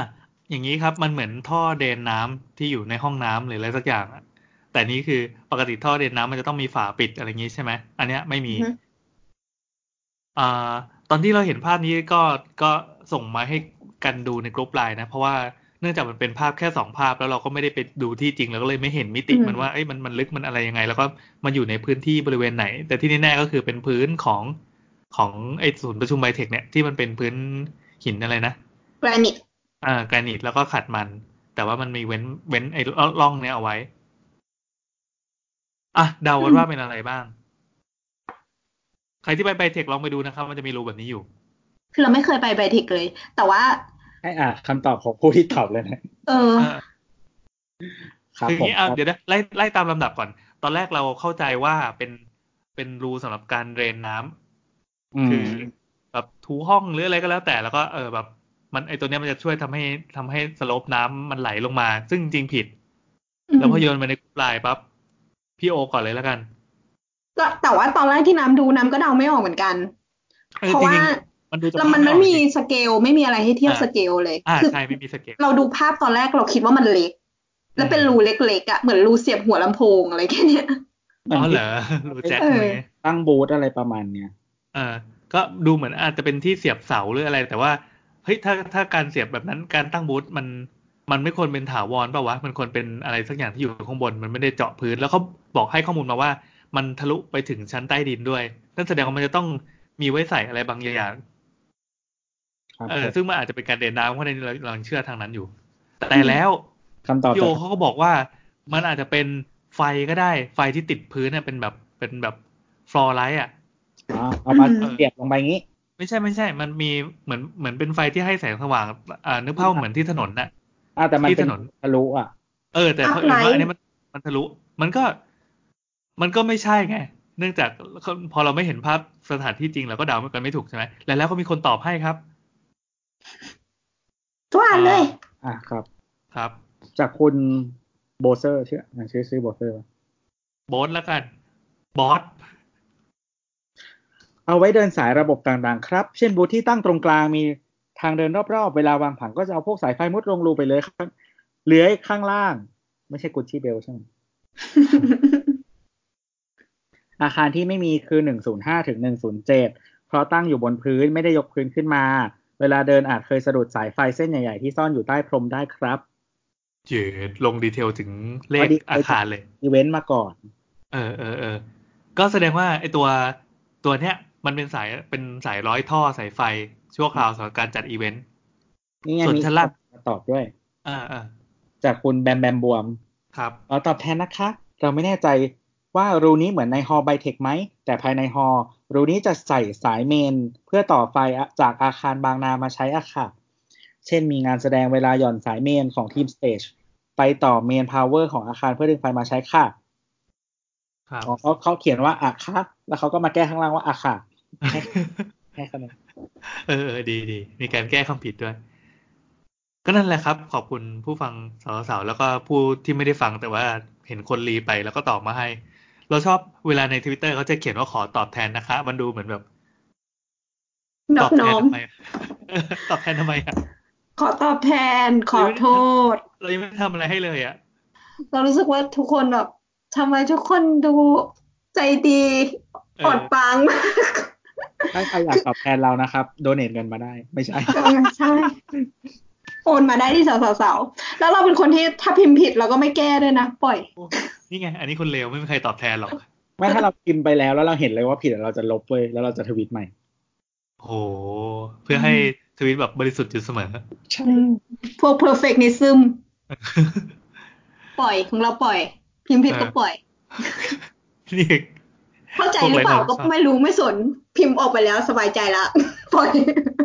พอสรุปว่าท่อร้อยสายไฟจบคำถาม ช่างเธอะ คำถามต่อไป จากคุณตอนนี้เขาใช้ชื่อว่าอะไรวะ นัตโตซัง เอ่อ ก็คือมันเป็นกรณีของสถานทูต สหราชอาณาจักรนะครับ เขาแชร์มาจากเพจ สมาคม e c o m o s ไทยแลนด์ชื่อมึงไม่ได้บอกไม่ได้เลย สถานทูตสหราชอาณาจักรนะครับ ที่เขาขายอ่าพื้นที่ที่เหลือเนาะให้กับทางเซ็นทรัลกรุ๊ป อือฮึ เซนทรัลเอเบซีอ่ะ ทีนี้มันมีอาคารอยู่เป็นอาคารเก่า ก็คือถูกทุบ แล้วเขาก็ถามว่าอ่ะขออ่านข้อความในในโพสต์นี้ก่อนละกันเนาะ สถานทูตอังกฤษถูกทุบได้ไง เป็นโบราณสถาน ถึงแม้ยังไม่ได้ขึ้นทะเบียน แต่ถือเป็นโบราณสถานที่ยังไม่ได้ขึ้นทะเบียน ผู้ทุบทำลาย โบราณสถานมีโทษตามพรบโบราณสถานด้วย กรมสินทราบเรื่องทุบครั้งนี้หรือยังก่อนหน้านี้ ตอนสถานทูตได้ขายพื้นที่ส่วนหน้า ที่กลายมาเป็นเซ็นทรัล m อ a s ซีในปัจจุบัน เนื่องจากพื้นที่ที่จะขายมีอาคารเก่าอยู่สองหลัง และมีอนุสาวรีย์ควีนวิกตอเรียตั้งอยู่ ถือเป็นอุปสรรค เคยถามมาที่กรมศิลป์ว่ามีกฎหมายโบราณสถานคุ้มครองหรือไม่ ได้คำตอบว่าหากยังเป็นกรรมสิทธิ์ของประเทศอังกฤษ ไม่มีประเทศอังกฤษนะครับมันคือยูเคกฎหมายไทยไม่มีผลบังคับ ซึ่งไม่จริงนะครับ กฎหมายไทยมีผลบังคับนะครับ เพราะว่าไม่มีมันสถานทูตไม่มีสิทธิสภาพนอกอาณาเขตแปลว่าใช้กฎหมายไทยนะครับ อ่า แปลว่าเขาก็ต้องอยู่ในกระบวนการที่พูดว่าอาคารเนี้ย เป็นอาคารอนุรักษ์ตามกฎหมายไทย คือจริงๆกฎหมายไทยแอพพลายทุกสถานทูตนะฮะ อืม แต่เจ้าหน้าที่ทางกฎหมายหรือใครก็ตาม แม้แต่ไฟไหม้แล้วมีดับเพลิงเข้าไม่ได้นะครับ โอเค งั้นแปลว่า แปลว่าในในส่วนของกรรมสิทธิ์ที่ดินเนี่ยก็คือใช้วิธีคิดแบบไทย แต่ว่าในส่วนของ governance คือใช้วิธีเขาเรียกอะไรสิทธิสภาพนอกอาณาเขตเนี่ยเหรอ ก็คือมันไม่มีสิทธิสภาพนอกอาณาเขต แต่ว่ามันเราไม่สามารถล่วงเข้าไปในพื้นที่ของสถานทูตได้อะคือเหมือนมัน เหมื เป็ อน น สากลนะ เหมือนเป็นบ้านถูกไหมเหมือนเป็นบ้านถูกไหม อืม ใครก็เข้ามาไม่ได้ แต่ว่าเหมือนสมมติบ้านคนธรรมดา เหมือนถ้าสมมติว่ามีแบบหมายค้นหรืออะไรอย่างเงี้ย เรากำหนดเข้าไปได้เนกออกปะ อืม เนี้ยไม่ว่าคือคือปกติแล้วพื้นที่สถานทูตอะถึงเกิดไฟไหม้ดับเพลิงก็เข้าไม่ได้ นอกจากได้รับอนุญาต ถูก อืม ไม่มันก็มันก็เหมือนบ้านทั่วไปปะที่แบบ ก็ไม่ให้คนอื่นเข้า จนกว่าจะได้รับอนุญาต ไม่แต่ ตา ถ้าม ไม่ได้ไม่ได้ ถ้าบ้านคนอ่ะ มันโอเวอร์ไร ศาลสั่งได้ มันโอเวอร์ไรสิทธิ์ของเราไง อืม อืม แต่อันนี้คือว่าถ้าเกิดเจ้าบ้านบอกไม่รับได้ นี่คือสถานทูตทำแบบนี้ได้ ก็คือเพื่อป้องกันการแบบสมมติว่าเขามีเอ่อรัฐประหารขึ้นมา เขาสามารถปกป้องตัวเองได้ คนที่เป็นผู้ตั้งวิกิลีกจำได้ปะ อืมอืมไอจูเลียตอา ซึ่ ซาง อาซานก็คือที่เขาไปอยู่สถานทูตเอกวาดอร์ในลอนดอนใช่ปะ อืม คือถึงแม้ว่าเขาจะผิดก็ตามมีหมายจับของใครก็ตามอ่ะ อ่า ก็คือตำรวจที่ยูเคอะเข้าไปในสถานทูตเอกวาดอร์ไม่ได้ อ่า อืม เออ เหมือนเอกวาดอร์ไม่มีเขาเรียกอะไรส่วนที่สัญญาส่งผู้ร้าย ส่ เข้าง คนร้ายเข้าเมือง คือถึงมีหรือไม่มีอ่ะ ถ้าสถานทูตเขาจะปกป้องอ่ะ มันก็ได้ไง อืม อืม เออ หรือว่าแบบเรื่องเรื่องอะไรวะ Catch Me If You Can อ่ะ อื อื ม มอืมอืม คือสหรัฐอ่ะเหมือน เหมือนมีกฎว่าจะไม่ส่งผู้ร้ายออกอยู่แล้วอ่ะ ถ้าเป็นพล อืม อืม เพราะฉะนั้นอ่ะถ้าเข้าสถานทูตสหรัฐอ่ะก็คือ เขาอาจจะถูกส่งไปดำเนินคดีที่สหรัฐเท่านั้น ไม่ส่ง อืม อ่ะ ม หรือว่ากรณีกรณีนี้นี่คือยังไง สถานทูตอังกฤษถูกทุบได้ไง เป็นโบราณสถานอะไรนะ เป็นมรณสถานที่ไม่ได้ขึ้นทะเบียน ครับ ซึ่งเขาบอกว่าวิธีการหลบเลี่ยงคือของที่ดินแปลงแรกอะ่ะ ก็คือการที่เขาเอ่อทุบตอนขณะที่ยังเป็นกรรมสิทธิ์ของสถานทูต ก่อนจะโอน อ๋ออ่า อืม แต่ว่าก็พื้นที่หลังเนี่ยคือส่งมอบก่อนทุบ อืม อืมเขาก็เลยตั้งคำถามว่า ทุบได้อย่างไร เพราะว่าตอนนั้นยังเป็นกรรมสิทธิ์ของแผ่นดินอยู่ อืม อืม ทางสมาคมสถาปนิกสยามในพระบรมราชูปถัมภ์เนี่ยก็มีความเคลื่อนไหวด้วยนะ เพราะว่าเขาพูดว่าอาคารเนี้ย มันเคยได้รับรางวัล จากสมาคม มอบเป็นรางวัลอนุรักษ์ศิลปะ สถาปัตยกรรมดีเด่น อืม ให้แก่กลุ่มอาคาร กลุ่มอาคารเลยนะ ไม่ได้พูดถึงตัวอาคารเดียว กลุ่มอาคารสถานเอกอัครราชทูต อังกฤษ อืม แต่แต่ขอแย้งนิดนึง การการที่สมาคมให้รางวัลเนี่ย ไม่ได้มีผลต่อการตัดสินว่า คือเหมือนว่าไม่มีผลทางกฎหมายอ่ะ อ่า ถูกต้อง ถูกต้อง ใช่ ถูกต้องไหม ซึ่งซึ่งมันเป็นแอคชั่นเฉยๆ ว่าเขาไม่ยอมรับไง ซึ่งหลังจากที่เขาให้ให้รางวัลเนี้ยไปแล้วเขาก็พูดว่า พอมันถูกทุบอ่ะ เขาก็เลยจะยุติรางวัลนี้ ก็คือลิบคืน ก็ไม่มีประโยชน์อยู่ดี ไม่มีประโยชน์แล้วไง มันเป็นแอคชั่น มันเป็นแอคชั่นของ คือเหมือน ขง เหมือนเนี่ยเหมือน ไอสกาล่าที่เวลาเคลื่อนไหวสมาคมก็ต้องพูดว่า เนี่ยสกาล่าเคยได้รับรางวัลสมาคมเป็นอาคารดีเด่นบลาบลาบลาบลาแล้วเสร็จแล้วเขาก็ถาม ใช่มันแล้วไง แต่จุฬาก็บอกว่าทำไมไอสัตว์กูจะทุบเนี่ยสมมติสมมติ เออ เออ มันก็ได้ สรุมัปก็น คือ มันเป็นเรื่อง อ่า อ่าอย่างเงี้ย ชื่อสมาคมอ่าสมาคมอีโคโมสไทยเนี่ย คือทำเขาทำงานด้านการอนุรักษ์มรดกทางด้านวัฒนธรรม ก็จะเน้นพวก อืม งานสถาปัตย์งานอะไรต่างๆ เขาก็จะต้องออกมาออกแอคชั่นอะเหมือนเป็น เหมือนเป็น เป็นอุดมการณ์ของของอย่างเงี้ย เหมือน อืม เหมือนคนที่รณรงค์การใช้เอ่องดใช้หลอดพลาสติกเขาก็ออกมารณรงค์หรือว่ามีเรื่องให้รณรงค์อะไรอีกมากมายเพิ่งกรีนพีซก็รณรงค์ด้านกรีนพีซเข้าไปอะไรเงี้ย อันนี้ก็เขาทำหน้าที่ของเขา อืม ซึ่งมีผลทางกฎหมายไหม ถ้าเกิดมันมีข้อข้อทางกฎหมายเขาก็จะเอาข้อทางกฎหมายมาใช้พูดเป็นหลักละ อืมเขาก็จะเป็นกลุ่มคนที่ไปเอากฎหมายมาใช้ อืม ก็ว่า พยายาม ไป ดึงกฎหมายเข้ามา ก็คือเขาก็ออกมา take action นั่นแหละ ถ้าเป็นงานที่ส่วนที่เกี่ยวข้องกับงานอนุรัก อื ษ์ ม ที่เขาเขายึดถืออุดมการณ์นี้อยู่ แต่ถ้ายังไม่ขึ้นทะเบียนยังไงก็ไม่มีผลทางกฎหมายปะ อ่า ใช่ใช่เพราะว่า คือเราพยายามอ่านพรบอยู่ เราเข้าใจแบบนั้น เดี๋ยวก่อนนะกำลังเจอจดหมายของอาสาอยู่ นั่นแหละครับ เขาบอกว่าเอ่อมีความสงสัยในประเด็นที่เกี่ยวกับการบังคับใช้พระราชบัญญัติโบราณสถาน โบราณวัตถุ ศิลปวัตถุ และพิพิธภัณฑ์สถานแห่งชาติ ปี พศ 2504 แก้ไขเพิ่มเติมปี 2535 ว่าทำนองเดียวกันกับเหตุการณ์ที่เกิดขึ้นนี้ การรื้อถอนอาคารใด ๆ ที่เข้าข่ายมีประโยชน์ทางศิลปะ ประวัติศาสตร์ และโบราณคดีจะต้องได้รับอนุญาตจากอธิกรมอธิบดีกรมศิลปากรก่อนใช่หรือไม่ อืม จำเป็นหรือไม่ว่าจะต้องเป็นโบราณสถานที่ขึ้นทะเบียนแล้ว อืม เขาก็เป็น question มาเฉย เออไง ๆเอ่ ครับ อ ข้หากอข้อบ รรทัดสุดท้ายบอกว่า หากว่าได้มีการโอนกรรมสิทธิ์มาเป็นผู้ซื้อและ ผู้ซื้อแล้วก่อนที่จะดำเนินการรื้อถอน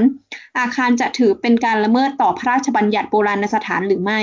เขาก็คงหมายถึงว่า อาคารที่มันถูกโอนให้เป็นกรรมสิทธิ์ของเซนทรัลก่อนที่จะทุบเนี่ย มันก็ถือว่าละเมิดแล้ว อืม ก็คือไม่ต้องขึ้นทะเบียนก็มีผลหมายถึง ใช่ใช่คือเราเข้าใจอยู่ว่าถ้าอาคารที่มันเข้าข่าย เอ่อโบราณสถานแล้วอะต่อให้กรมศิลป์รับรู้หรือไม่รับรู้อะเราไม่มีสิทธิ์ไปรื้อถอน แต่ส่วนใหญ่ที่ทำกันบ้านๆอะก็คือกรมศิลป์เขาไม่ได้รับรู้ ไปถึงมันก็หายไปแล้ว หรือว่าถูกทำลายไปแล้วอะไรอย่างเงี้ย ด้วยความไม่รู้หรือต่างๆ ก็คือกรมศิลป์ไม่รู้ไง เหมือนเหมือนอันเนี้ยเหมือนพี่ม็อบพี่ม็อบเคยเล่าในแบบอีพีแรกๆของเต่าๆเลยอะว่ามันมันจะมีเกณฑ์ว่าอาคารไหน มี มัน เกณฑ์อายุ อืม เออมันจะมีเกณฑ์ เกณฑ์อา อา ยุ ยุแบบร้อยปีหรืออะไรไม่รู้ว่าจำไม่ได้อะพี่หมอ แต่อันนี้ก็ทะลุร้อยปีนะ ใช่ใช่เคยฟังอยู่ ดังนั้น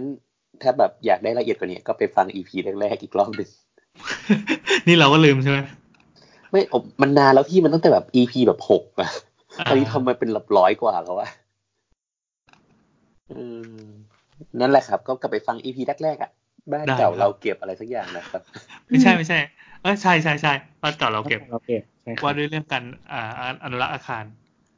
อืม จริงๆเราอยากอยากอยากจะรีเมคอีพีนั้นอีกทีหนึ่งด้วยซ้ำ ใช่ใช่เรารู้สึกว่ายังเจาะไม่ดีเท่าที่ เออ ควร ตอนนั้น พี่บอล ตอนนั้น ไปติดต่ต้องอ ขอ พี่ม็อบดิ โอ้ตอนนั้นเราแบบกากกันมากจะถามเถมอะไรแบบไม่ได้ประเด็นเลยถามแล้วก็เขินแล้ว พี่หมอก็บอกว่าเดี๋ยวนี้ก็ไม่มาละพวกมึงก็ยังกากกันเหมือนเดิม เออแต่พี่ม็อบจบแล้วมั้งน่าจะจบจบแบบปอโท เกี่ยวกับอนุรักษ์มาละ อ่า เย้ งั้น ได้ได้ได้พี่ม็อบ เดี๋ยว นะครัเดี๋ยว บ ไว้ไปไปจีบ ถ้า จีบอีก ฟัง รอบ อยู่ ได้ได้เจอกันอีพีแนวๆอาคารอนุรักษ์เราอยากทำอีกทีหนึ่ง อ่ะ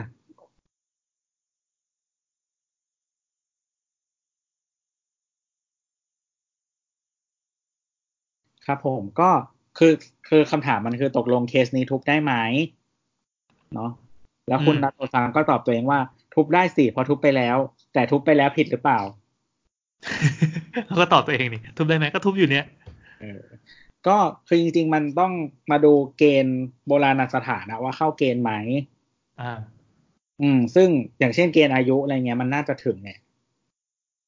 ใช่ไหมร้อยปี อืม อืม มันก็จะมีเกณฑ์อายุ แล้วก็มีเกณฑ์เรื่อง เอ่อความสำคัญอะไรประมาณเนี้ย ทางแบบแนวแบบประวัติศาสตร์ เราก็ว่านี่ก็สำ เป็น คัญ ประโยชน์ในทางศิลปะประวัติศาสตร์ หรือโบราณคดี ทั้งนี้ให้รวมถึงสถานที่ที่เป็นแหล่งโบราณคดี แหล่งประวัติศาสตร์และอุทยานประวัติศาสตร์ด้วย เออคิดขึ้นมาได้ เดี๋ยว อะไร คิดขึ้นมาได้ เวลาสมาคมแบบให้รางวัลพวกเนี้ย อื มันคือการแบบสร้างเขาเรียกอะไรสร้างสร้างพอร์ตโฟลิโอความน่าเชื่อถือของอาคารนั้นๆน่ะคิดออกปะว่ามันมีคุณค่าทางสถาปัตยกรรม โดย ใช่ ได้รับการันตีจากสมาคมของ ผู้เชี่ยวชาญด้านเกี่ยวกับอาคารอะไรอย่างนี้หรอปะ ก็เหมือนกันเพิ่มมูลค่าเข้าไป ในด้านประวัติศาสตร์เนี่ยด้านคุณค่า ดังดังนั้นเลยอันนี้อันนี้ไม่รู้นะ ต้องเอาตัวไม่รู้ว่า แอบคิดว่ามันจะมีผลเวลาที่เขาพิจารณาว่าอาคารนี้มันมีคุณค่าทางศิลปะวัฒนธรรมหรือเปล่า คิดว่า อืม ก็ต้องแล้วแต่ว่าหน่วยงานไหนเป็นคนให้รางวัลมาด้วย อ่ะตัวต่อเลยโทษที ก็คือจริง ๆแล้วเออก็คือยังไงเขาก็น่าจะดูกฎหมายมาแล้วแหละเจ้าของที่ดินอ่ะ คือนี่โครงการมันใหญ่มาก แล้วก็จริงๆไม่ใช่ของเซ็นทรัลกรุ๊ปเองด้วยซ้ำคือเขาร่วมทุนกับบริษัทที่ฮ่องกง อ๋อ อืม โอ้ ซึ่งมันใหญ่มาก แล้วก็ อืม เป็นเอ่อเขาบอกว่าเป็นเงินที่มากที่สุดที่กระทรวงการต่างประเทศของยูเคอ่ะ ได้มา หมายถึงการขายที่ดินเนี้ย คือ เป็นเงินก้อนใหญ่ที่กระทรวงต่างประเทศของของอังกฤษเพิ่งขายได้เลยเหรอ ตั้งคือตั้งใช่คือเป็นเงินก็เป็นรายได้ คือไม่ใช่งบเนี่ยหรอกปะเป็นราย โอ ได้ เค ใช่ มากที่สุดที่กระทรวงการต่างประเทศของยูเคได้ เคยสร้างมาหมด จากประเทศเล็กๆ น่ากลัวจริงๆ สู้ ช่างเธอะ ครับผมจากคนโอบิวินส์นะครับ เป็นติ่งสตาร์วอลแน่เลย ดูจากโลก ๆ ใช่ คุณวินแน่เลยชื่อจริง เออน่าจะชื่อวิน แล้วเขาเป็นติ่งโอบิแวนสงสัยทำไม BTS ต้องมีเสากลางขบวน รู้สึกว่าเก๋กามากๆ กันไม่ให้คนเดินเข้าไปข้างในปอลอเป็นทีมไม่ติดฟิล์มไม่ใส่เคสมือถือ อ๋ออันนี้มีเปิด เย้ มีเปิดถึงช่างเถอะคราวที่แล้ว EP ร้อยสิบสี่ เราก็ใส่ฟิเคสบางๆ นี่ไงบาง 0.3 เฮ้ย ศูนย์จุดศูนย์ มา สาม ศูนย์จุดสามเออทำไมคุณคุณ วะทำไมคิดดีไม่ได้เนี่ย ใส่เคสบางๆ ตลอด มึง เลย ไง เพราะว่าชอบชอบฟิลที่แบบจับมือถือไม่ชอบฟิลหนาๆ แต่ว่าไม่อยากให้มันเป็นรอย เออบางแล้วแตกไหมอ่ะ ไม่การต เฮ้ ก ย ก็เราไม่เคยทำตกอะ อืม แต่ตัวเพิ่งบอกบอกว่ามันขาดง่ายนี่ส่วนสามเนี่ย เขียนใหม่อะ เราคุยเรื่องอะไรกันเนี่ย ถุงยางและเคสนะครับ เคสเคสเคสอะไรนะเขาถามว่าอะไรนะ ถุงยางก็ขังยาง เฮ้ยเขาไม่ถามเรื่องถุงยางโว้ย แล้วไม่ใส่สองชั้นน่ะ บ้าไม่ได้ เดี๋ยวมัน ใส่ไม่ได้ ต้องขาด กลับมาครับกลับมาสงสัยทำไม BTS ต้องมีเสากลางขบวน มันเกะกะมากๆกันไม่ให้คนเดินเข้าไปข้างใน ครับผม อันนี้คือเขาถามแล้วเขาด่าเขาฝากด่าอะไรอย่างนี้ คำคำตอบจากคุณ คุณ คุณโบ๊ทเหมือนกันชื่อโบ๊ทเหมือนกันแต่เป็นโบ๊ทที่มีสาระแล้วกัน ครับผม เดี๋ยวไว้นัด เขา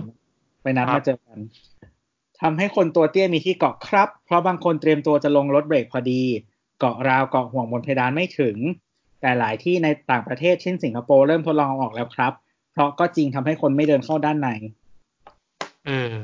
จริงๆเขาตอบดีแล้วก็กระชับนะครับ จบในทวิตเดียวเราไม่จำเป็นต้องขยายอะไรเพิ่มอีกแล้ว อ่างั้นเราก็จบแล้วดิ อ่าเอ่อเวลาเหลือเวลาเหลือเราเมาส์เลยขอบคุณคุณโบ๊ทเนี่ยจริงๆเราอยากเชิญเข้ามาจริงๆเขาทำเรนเดอร์ไทยแลนด์ ใช่ใช่จริงๆเราพยายามติดต่อไปแล้วแต่เราหน้าด้านไม่พอ เออเดี๋ยวคุณโบ๊ทน่าจะฟังอยู่ตอนนี้นะ เราอยากคุยนะครับ คุณโบ๊ทเดี๋ยวเราน่าจะติดต่อไปนะครับ จะส่งพิตตี้ไปคุย อ่าไม่เกี่ยวกับคุณโบทคนนี้เหรอ ครับ ฮะ โบทเนี่ย เนี่ยมึงใส่วิกไหม คือราย กู รายการเราอ่ะ ก็สวยที่สุดก็คือโบ๊ทแล้วล่ะสวยกว่าสาว ที่ข้ามน้ำไปอีกเหรอ ว้า ไม่ถ้าถ้าเป็นเมื่อก่อนก็เป็นแนทใช่ป่ะแต่พอแบบไม่มีแนทก็เป็นเราแล้วแหละ เออ ทำไมวะบอสน้องมึงใหญ่กว่ากูใช่ไหม โอ้แน่นอน ตอนนี้แบบตอนนี้อ้วนแบบบึบบับมาก เฮ้ยเดี๋ยวเราจะไม่ไม่ไม่ตอบไม่อะไรเขาหน่อยเลยเขาอุตสาห์ถามมา เฮ้ยแต่จริงๆ อ่ะ ไอ้เสากลางเนี่ยมันมีคุณค่ากับน้ำมากเลย ไม่ใช่เพอเตี้ยหรอกก็ จริงๆ คือเป็นคนไม่ค่อยเข้าด้านในอ่ะ หมายถึงถ้าไม่ไกลมากอะนะ ถ้าไกลมากอะจะเข้าด้านในถ้าไม่ไกลมากก็เกาะเสาอยู่นั่นแหละ เราจะเข้าด้านในเสมอแม้ว่า ยกเว้นแบบ ถ้ามันหนึ่งถึงสองสถานีแล้วแบบ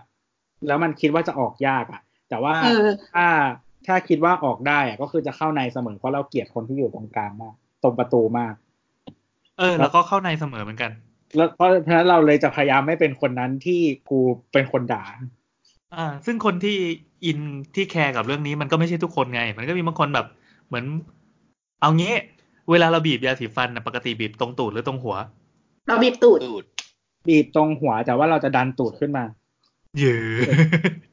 นี่ไง มันแล้วแต่ความเนี้ยบถ้าอย่างจะนินทาเมียได้ปะวะไม่รู้ลงมายัง คือที่บ้านเราอะเราจะเป็นคนที่คอยจัดระเบียบตูดยาสีฟันเสมอเพื่อให้แบบก้อนเนื้อมันขึ้นขึ้นไปอยู่ข้างบนน่ะ นี่เป็นหน้าที่ของพ่อบ้าน อืม นั่นแหละก็ฉันได้ฉันนั้นมันก็เป็นอารมณ์ประมาณเนี้ยเหมือน พี่ต้องกระซิบด้วยเหรอ รู้สึกว่าจะอยู่นอกห้องเนี่ย ก็แล้วแต่คนแล้วแต่คนมันก็มีคนที่แบบมักง่ายมาก ๆ มักยากแล้วแต่ไม่ใช่ไม่เกี่ยวมากๆซึ่ง เราเราไม่ได้ว่านะคนที่แบบยืนอยู่ข้างหน้า แค่บอกว่าแบบเป็นคนมักง่ายอะไรเงี้ยไม่ได้พูดนะ เป็นคนเฮี้ยครับ เออคนเฮี้ยดีกว่า พูดว่าคนเฮี้ยจะดูสุภาพกว่า อืมก็สบายใจ มันเป็นปัญหาโลกแตกที่ติดตั้งนานแล้ว อ่าอ่ายังไงครับ เออไอ MRT กับ BTS อะจริง ๆนะมีปัญหาที่ไม่เกี่ยวกับเรื่องเนี้ย คือน้ามีปัญหาอยู่แล้ว ใช่น้ำเป็นคนมีปัญหา คือครั้งหนึ่งเคยแบบ ช่วงช่วงที่มันเป็นแบบเลิกงานอะรถไฟมันจะแน่นมากใช่ไหม แล้วทีเนี้ยมันก็จะมีคนนั่ง โอเคเราไม่ได้ว่าอะไร ก็นั่งไป ทีเนี้ย พอเขาสมมติว่าจะลงสถานีถัดไปแล้วอะพอเพิ่งออกจากสถานี ปุ๊บเขายืนขึ้นเลยเว้ย แล้วเขาก็พยายามเคลื่อนตัวไป ให้เราเก็ตเราเก็ตว่า เขาต้องการรีบออกแต่บางทีอะคือ สถานีต่อไปมันคืออโศกเนี้ย คนแม่งลงเยอะอยู่แล้วเว้ย แล้วความรู้สึกเราคือ มึงจะรีบไปไหน คือที่ที่เบียดอยู่ตอนเนี้ย มันก็ไม่มีที่ให้แม่งเดินไปแล้ว เอาก็เรื่องของเขาปะวะ คือมัน เขาอาจจะ มัน ไม่ เบียดน้ำ ว่าเขาเรียกว่าอะไรอ่ะ เป็นคนที่แบบมาเดินทางประจำจนรู้ว่าสถานีนี้เป็นยังไงสถานีนี้อะไรอย่างนี้ เอ เอ อ อเออ พวกคนดีว่ะ อันนี้ต้องเห็นใจเขาอ่ะ เห็นใจเขาอ่ะน้ามันเป็นคนเฮี้ยเอง เออเราเราเราเราไม่หลบด้วย คือถ้าแบบเบียดมากๆเราไม่หลบ เพราะเราไม่รู้สึกเราไม่อยากไปเบียดคนอื่นแก อืม แล้วมันก็จะมีคนประเภทที่แบบพิงเสาไงพิงเสา เฮ้ยเรา อ่า เรากำลังจะพูดเป็นประเด็นต่อไปเลยอะ ครับครับ เราเคยมีเหตุการณ์พิงเสาครั้งหนึ่งคือเราไม่ได้เป็นคนพิงเว้ยเราจับเสาอยู่ แล้วก็มีคนมาพิงทับมือเรา อืม ทับมือด้วย เออทับมือเลย อ่า แล้วเราก็แบบกระดิกนิ้วมาให้เขารู้ว่าเฮ้ยมันมือนะไม่ใช่เสาเออ แต่เขาก็ยังปล่อยตัวทับอยู่ แล้วเราก็เลยแบบ ตอนแรกเราก็ก้มเล่นโทรศัพท์ แต่ว่าในสมองเราก็กระบวนการต่อสู้เริ่มมาแล้ว อืม อ่า เราก็บอกว่าเงยหน้าขึ้นมาแล้วเราก็เลย ดึงมือออก ดึงมือออกแบบกระชากมือออกเลยให้เขารู้ แล้วก็ผลักหลังเขา เฮ้ยมึงนักเลงว่ะ กูก็ผลักหลังเขาเว้ยแล้วเขาก็หันมา มันเป็นเขาเป็นคุณลุงประมาณแบบประมาณใบเกษียณนะประมาณห้าสิบหกสิบอะ อ๋อ อืมแล้วเขาก็หันมาแล้วเขาก็ทำหน้าตกใจมาก แล้วเขาก็เลยเดินไปอีกฝั่งหนึ่งที่มีคนนั่งอยู่เป็นผู้หญิง อายุประมาณห้าสิบหกสิบก็เดาว่าเป็นภรรยา แล้วข้างๆก็เป็นลูกชายของเขานั่งอยู่ ก็คือแปลว่า แม่เขา สาว ว่า สลึง นั่ง ละ แล้วลูกเขาก็นั่งอยู่ข้างๆ แล้วพ่อเขาก็ตกใจที่กูผลักแล้วก็เดินไปนั่งตรงนู้นกูก็เลยแบบ เชี่ยแม่งกูทำบาปว่ะขอโทษคุณลุงคนนั้นด้วยนะคะทุกวันนี้ยังเป็นแผลในใจอยู่ เนี่ย ไม่ เออ ลูกเขาตกทำไมใจว่า EP นี้กูเป็นคนเลวอะ ไม่จริงมันควรจะพูดด้วยคำพูดหรือเปล่า เขาจะได้รู้ว่าเราต้องการอะไรไง เรารู้สึกว่าตอนนั้นเราแอคชั่น อืม ไปสมควรแล้วที่เขาควรจะรู้สึก เราก็เลยแบบไม่ไม่ได้มองไงว่าเขาเป็นใครอะไรเงี้ยรู้สึก อ่า ขอโทษด้วย ขอโทษคุณลุงด้วยนะคะ อ่าถ้าคุณลุงฟังอยู่ตอนนี้นะครับ ก็มาฟ้องเลยครับ คนนี้ทำลายร่างกายที่ศาลเนี่ย เฮ้ย แรง กู จับ ขา มั ด น เบาเขาไม่ได้เป็นอะไรซะหน่อยกูแค่ดันดันให้หลังเขาออกไป ปกติเราจะดันนิ้วขึ้นอ่ะ ดันให้มันกำปั้นอะเออ อ่า ปกติเราจะขวาน โอ้โห ฟันหน่อยนะเอานิ้ว ทำท่า ล้วง ขวานแม่งเรียกตำรวจแน่อะยามหิ้วปีกออกไปจากรถ หน้าตาให้ด้วยนะ จะไปเหมือนเหมือนพูดอ่ะเคยพูดเหมือนกัน ยังไงไง ประมาณว่า เอ่อ ว่าแบบอะไรวะ เหมือนแบบ คือแบบเสามีไว้จับนะครับ ไม่ได้มีไว้พิง เย่ อืมแล้วจินตนาการภาพตัวยืนพูดเฉย อืม ๆรู้สึก เห โง่ มือน อะ เหมือนเราตบแน่ เออคือเราไม่ค่อยประสบความสำเร็จในการแบบว่า เตือนใครด้วยคำพูดอ่ะ อืม อาจจะเป็นเพราะว่าเราพูดเร็วแล้วพูดเสียงดังด้วย เวลาที่เราเอ่อจริง ๆ เราก็ด้วย ไม่ไม่มีอารมณ์อะไรเลยนะ แค่พูดแบบว่าเออสิ่งที่คุณทำมันไม่ควรทำอ่ะมันกลายเป็นดูหาเรื่องมากเลยอะเคยโดนแซงคิวซื้อ ซื้อหมูปิ้ง แล้วเราก็เลยพูดว่าหนูมาก่อนนะคะ แต่ตอนนั้นสงสัยหิวมาก ก็เลยเสียงดัง แล้วแม่ค้าก็ตกใจมากเว้ยก็เลยหยิบหมูปิ้งให้กูห้าไม้ทั้งทั้งๆที่กูสั่งสี่ไม้ โอ้โหคนเร็วอีกแล้วอะ เออเฮ้ยแต่แต่ตอนนั้นไม่ได้ได้ไม่ได้แบบจะวีนอะไรเลยนะ คือแบบแค่บอกหนูมาก่อนนะคะ ถ้าเกิดพี่ยังจะจะคีมให้ลุงคนนั้นอยู่ก็ได้ โอเค ไม่ได้ว่าอะไรแค่บอกว่าหนูมาก่อนอะไรอย่างเงี้ย ก็ เสียงประชด ก็คือก็ก็คือก็ไม่ได้จะสู้อะไรก็แค่บอกว่าหนูมาก่อน เอ นะ อ คะ หนูมาก่อนนะคะ เออ เราเคยแต่แบบ อ่า ด่าคนแก่ที่ขึ้นเครื่องบิน โอ้โหอ่ะ คือเราเราวันอ๋อวันนั้นไปกับแม่ด้วย แล้วก็คือเหมือนต่อต่อแถวขึ้นเครื่องบินใช่ปะคือปกติเราจะแบบ เหมือนเราจะไม่รีบไปต่อคิวอยู่แล้ว เราจะรอให้ทุกคนขึ้นแล้วเราค่อยขึ้นเพราะเราขี้เกียจต่อคิว อืม อือฮึ เออ เพราะว่าเราปกติเราก็ไม่ค่อยเอาของขึ้นเยอะถ้าของเยอะเราจะโหลดเราจะแบบมึงจะงกที่อะไรนักหนาเนาะปะ อืม อืม แล้วก็แต่คือวันนั้นอะพอดีเรานั่งแบบนั่งที่รออยู่ใกล้ข้างหน้ามาก เราก็เลยลุกขึ้นไปเพราะว่าเหมือนแบบไม่ต้องรอแล้วอะเออ แล้วก็คือมีแบบเหมือนพอเขาเริ่มเรียกอะก็มีคุณป้าแบบ แก่แล้วอะสักแบบเจ็ดสิบอะเดินมาแทรกแถวเว้ย อืม ความรู้สึกของการรังแกคนแก่เป็นยังไงครับ ไม่รู้สึกอะไร คนเฮียก็คนเฮียไม่มีอายุเว้ย โอ้โห มึงที่อยู่ในโลกนี้มานานแสดงว่ามึงเฮี้ยมานานมาก ไอ้เหี้ย ตัวมันไม่มีความปรานีเลยอะ แล้วทีนี้ก็บอกว่าแบบประมาณเราเราจำไม่ได้ exact คำพูดไม่ได้แต่ประมาณว่าแบบ เออแบบ ประมาณว่าแบบทำไมไม่เข้าไม่เข้าคิวอะไรอย่างเงี้ย อืม เออแล้วแล้วคือลูกเขาอ่ะ คือลูกอะอยู่ในแถว แล้วคนเนี้ยไปนั่ง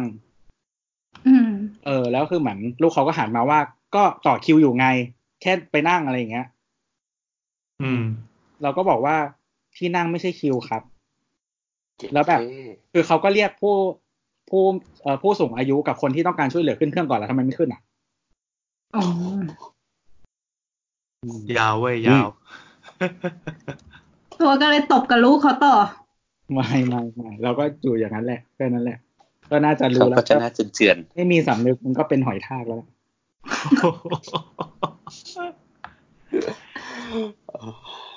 อ่ะไหนๆก็ ไม่เชื่ ไหน อ ๆ ค ข รั อบ พักยิกนิดนึงเราเคย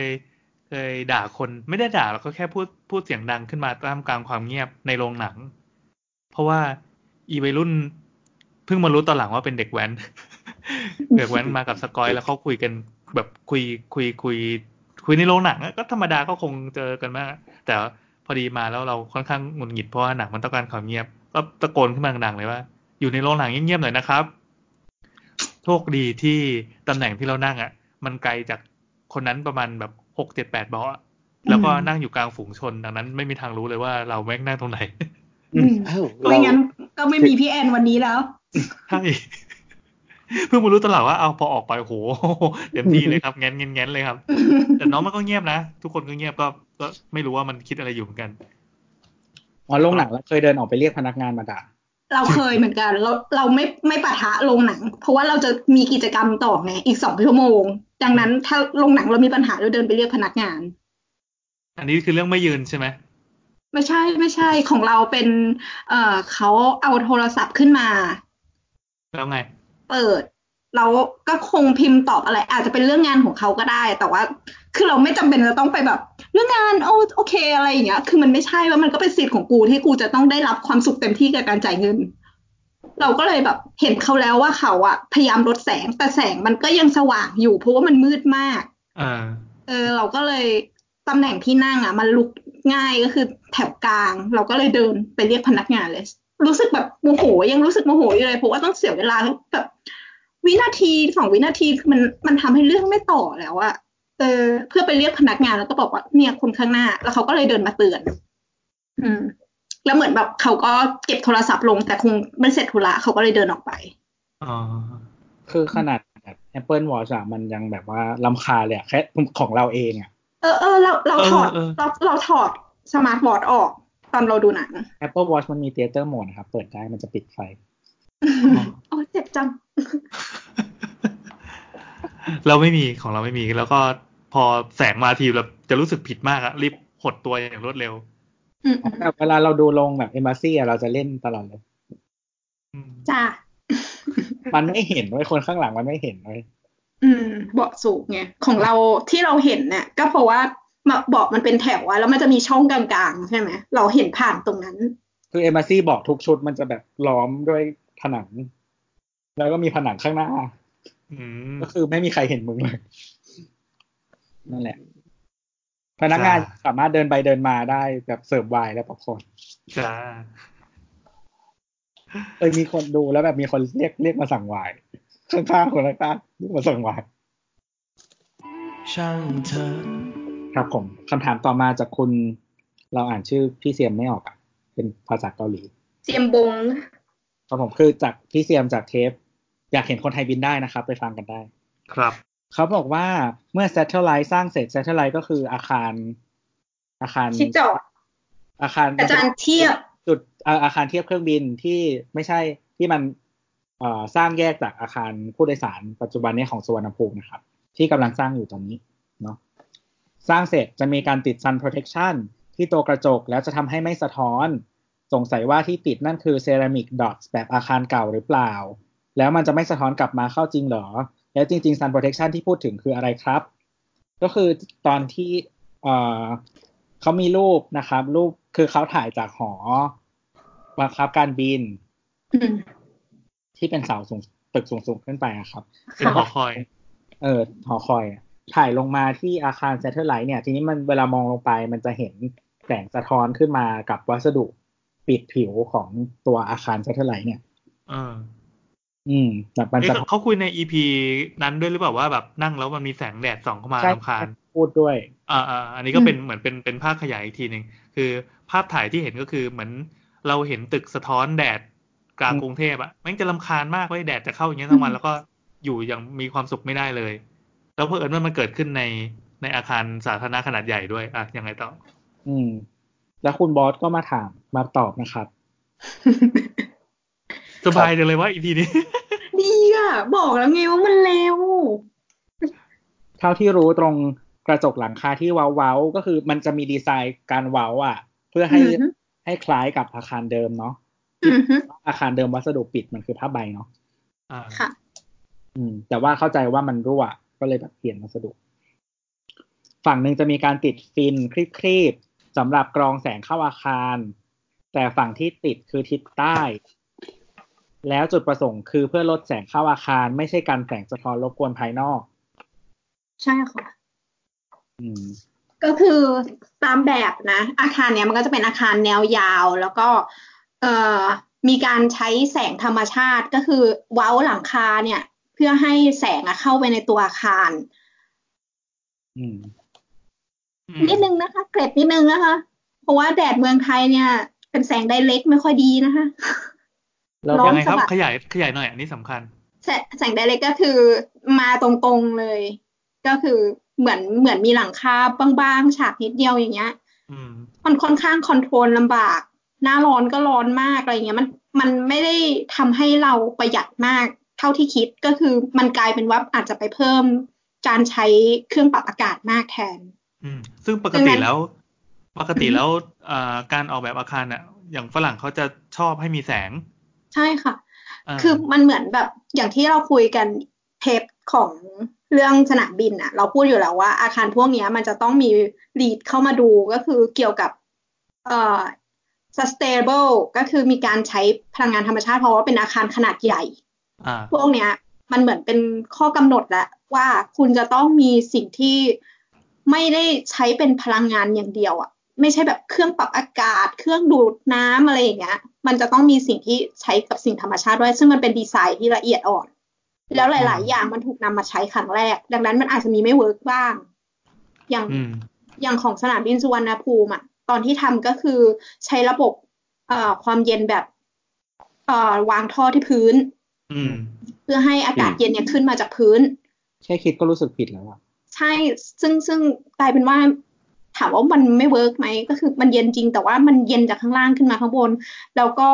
หลังคาเนี่ยเป็นหลังคาที่รับแสงพอสมควรยิ่งชั้นสี่อ่ะเกือบไดเรกเลยนะ เพราะว่าเป็นผ้าใบแล้วก็ดินดึงกับโครงสร้างเหล็กอย่างเดียว คือมันสว่างนั่นแหละ แต่กลายเป็นว่ามันร้อน แล้วก็อากาศเย็นก็คือคุณต้องนั่งกับพื้นอย่างที่ว่า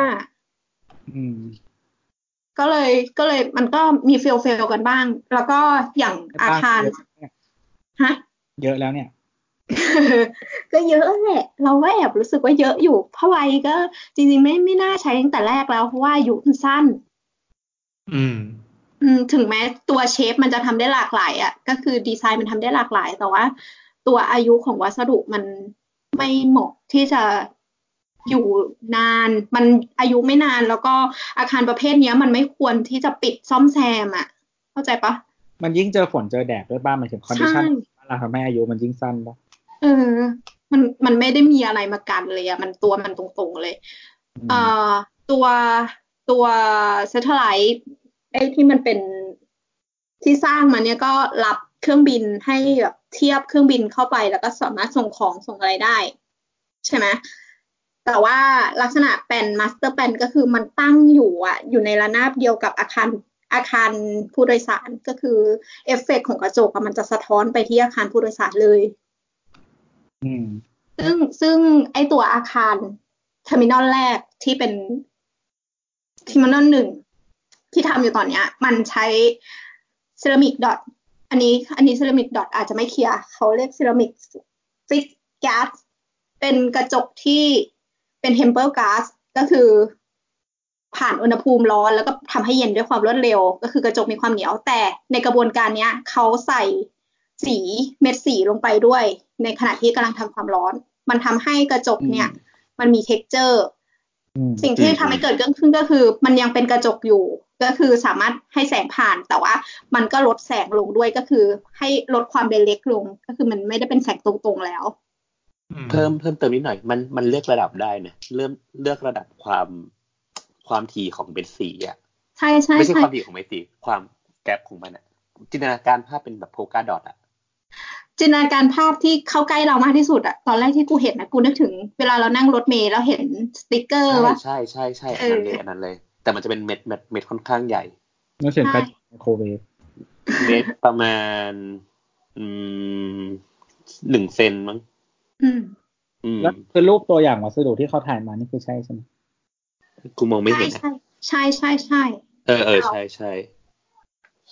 แต่เราไม่รู้ว่า เขาจะใช้ไหมนะ หลังๆอ่ะ ไม่แต่อันนี้มันอยู่ในเข้าใจว่าเขาถ่ายมาจากแถวนั้นแหละเพราะว่ามันมีรูปแปลนสุวรรณภูมิอยู่ข้างหลัง รูปโมเดล ใช่ สุวรรณภูมิอยู่ข้างห มั ลั น ง มันมีไอ้นี่ไงมิวเซียมอยู่ อืม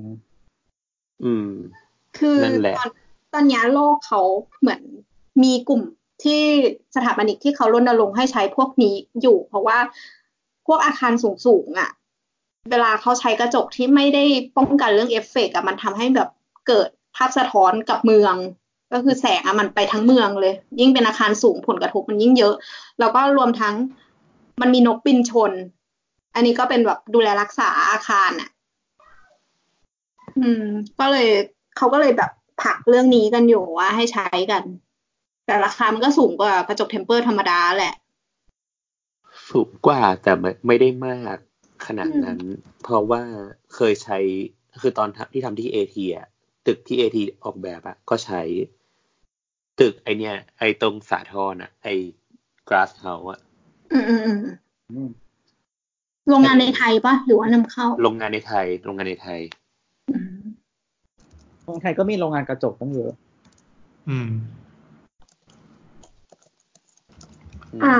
แล้วคำถามต่อไปของพี่เซียมก็คือ sun protection ที่พูดถึงคืออะไร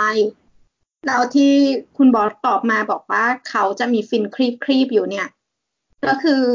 ฟินที่เขาทำเนี่ยมันไม่ได้เพื่อกันแสงสะท้อน แต่ว่ามันอาจจะมีผลเรื่องแสงสะท้อนก็คือ ฟินเนี้ยมันช่วยลดแสงทางตรงที่เข้าไปในอาคาร ก็คือบังมัน แต่ทีอ่าผลจากการที่มันบังแสงไม่ให้กระทบกับกระจกโดยตรงอะมันก็ทำให้เอฟเฟกต์ที่มาจากกระจกนั้นอะน้อยลงไปด้วยมันอาจจะช่วย แต่ถามว่าเท่าไหร่เนี่ยไม่รู้เลย เพราะว่าแบบไม่ได้มีฟินมา แบบที่พี่บอสเอามาแตะเนี่ย ไม่มีฟินให้ดูแปลว่าฟินเป็น มีกิน ส่ ต วนรง เสริมไม่นี้ใช่หรอ นี่ไง อ๋อเห็นละ เราคิดว่าน่าจะไม่เยอะอะหมายถึงว่าลดได้ไม่เยอะนะ มันอยู่ที่การคือฟินเนี่ยมันเป็นเหมือนแผ่นโลหะวางแนวขวาง อือฮึ อย่างนี้ แต่ว่าไม่แน่ใจว่าองศาในการวางก็คือมันน่าจะมีผลต่อการวิกระทบของแสงแล้วก็การหักเหแสงนี่แหละว่ามันองศาแบบไหนเออแต่คิดว่ามันไม่น่าจะแบบองศากดมาก เพราะว่าไม่งั้นแสงมันก็จะไม่เข้า แสงในประเทศไทยทั้งปีไม่เหมือนกันด้วยนะ อืม คือหมายความว่าต่อให้มันพระอาทิตย์ไปทางทิศตะวันออก หรือไปทางทิศตะวันตกอะเอ่อองศาของแสงที่ตกกระทบอะไม่เหมือนกันทั้งปี แต่ยังไงแสงก็พอเปล่าวะ แสงพออยู่แล้ว แต่ทีเนี้ยมัน ถ้าเกิดสมมติว่ามันช่วยมันอาจจะได้ระดับเดียวแค่ว่า บางปีไอ้ยบางช่วงของปีอาจจะมีเงาสะท้อนที่เยอะกว่าปกติอะไรอย่างเงี้ยไงนี่น่าจะตอบหมดแล้วล่ะ ทำไมตอบมีสาระจังวะ เราแทรกไม่ถูกเลย ไม่มีช่องให้เล่นมุกเลย โอเค ช่างเธอะ ครับผม จากคุณโปรดติดตามตอนต่อไป ถามว่าสอบถามคุณตัวเรื่องสมาร์ทโฮมหน่อยครับ อยากจะลองซื้อเสี่ยวมี่สมาร์ทโฮมมาใช้บ้าง งงกับการใช้งาน ช่วยเขียนแผนผังการเชื่อมต่อได้ไหมครับวันนี้คิดว่าถ้าจะใช้กับไฟในห้องปกติ ต้องต่อเซ็นเซอร์เข้ากับสายไฟในห้องยังไง เปิดแอร์ยังไง ปิดทีวียังไง จริงๆ อันนี้เป็นคำถามยาวมาก เราจริงๆแล้วอันนี้เราอัดเป็นคำถามสุดท้ายนะ แต่เดี๋ยวเราใช้พลังเผด็จการลากไปเป็นคำถามแรกแล้วกันเพราะเราสนใจ อืม คนที่กดเข้ามาฟังจะได้ฟังอันนี้ก่อนอ่า แล้วก็มีเขาพูดเรื่องส่วนส่วนที่เขาสนใจส่วนคือสนใจอย่างเช่นว่าเอ่อถ้าทำกับไฟที่มีต้องต้องโมสวิตช์เดินสายไฟใหม่หรือเปล่าดูยุ่งยากจัง เห็นมีตัวควบคุมรีโมทส่วนกลางด้วย พูดถึงตัวนี้หน่อยครับ แล้วก็สงสัยเรื่องยี่ห้อ Yi กับมีงงบ้ากใช้กลละแอปทำไมไม่รวมกันจบจบๆไป อันนี้คือถามพอที่จะให้เราจัดได้อีกหนึ่ง EP เพื่อแยกเลย ดีแล้วดีแล้วที่ถามมาละเอียดก็เลยเดี๋ยวเราจะได้สโคปให้กว้างๆแล้วก็ลงรายละเอียดไปทีละจุดเอ่อต้องบอกก่อนว่าเราเคยคุยกันเรื่องนี้แล้วใน EP Smart Home ใช่ไหม Home IoT Network Smart Home ครับ สอง EP และ แล้วก็ไม่ อ่า ไม่จบไม่สิ้นนะครับ เรื่องพวก ไม่ นี้ จบไม่สิ้นจริงๆมันก็มาเรื่อยๆแหละเพราะว่าของ ไม่ น เพ ก็ ราะพวกแกเป็นติ่ง ครับ คุยกันด้วยความสนุกส แล้ว นา เนี่ย น เดี๋ยวจะซื้อเดี๋ยวจะซื้ออีกเนี่ย สมาร์ทโฮมเป็น EP หนึ่งร้อยแปดนั้นเราไปคุยกับอาจารย์สุประเดชแล้วก็แลกเปลี่ยนของเล่นกันดูอะไรอย่างนี้ มาเรามาลงเรื่อง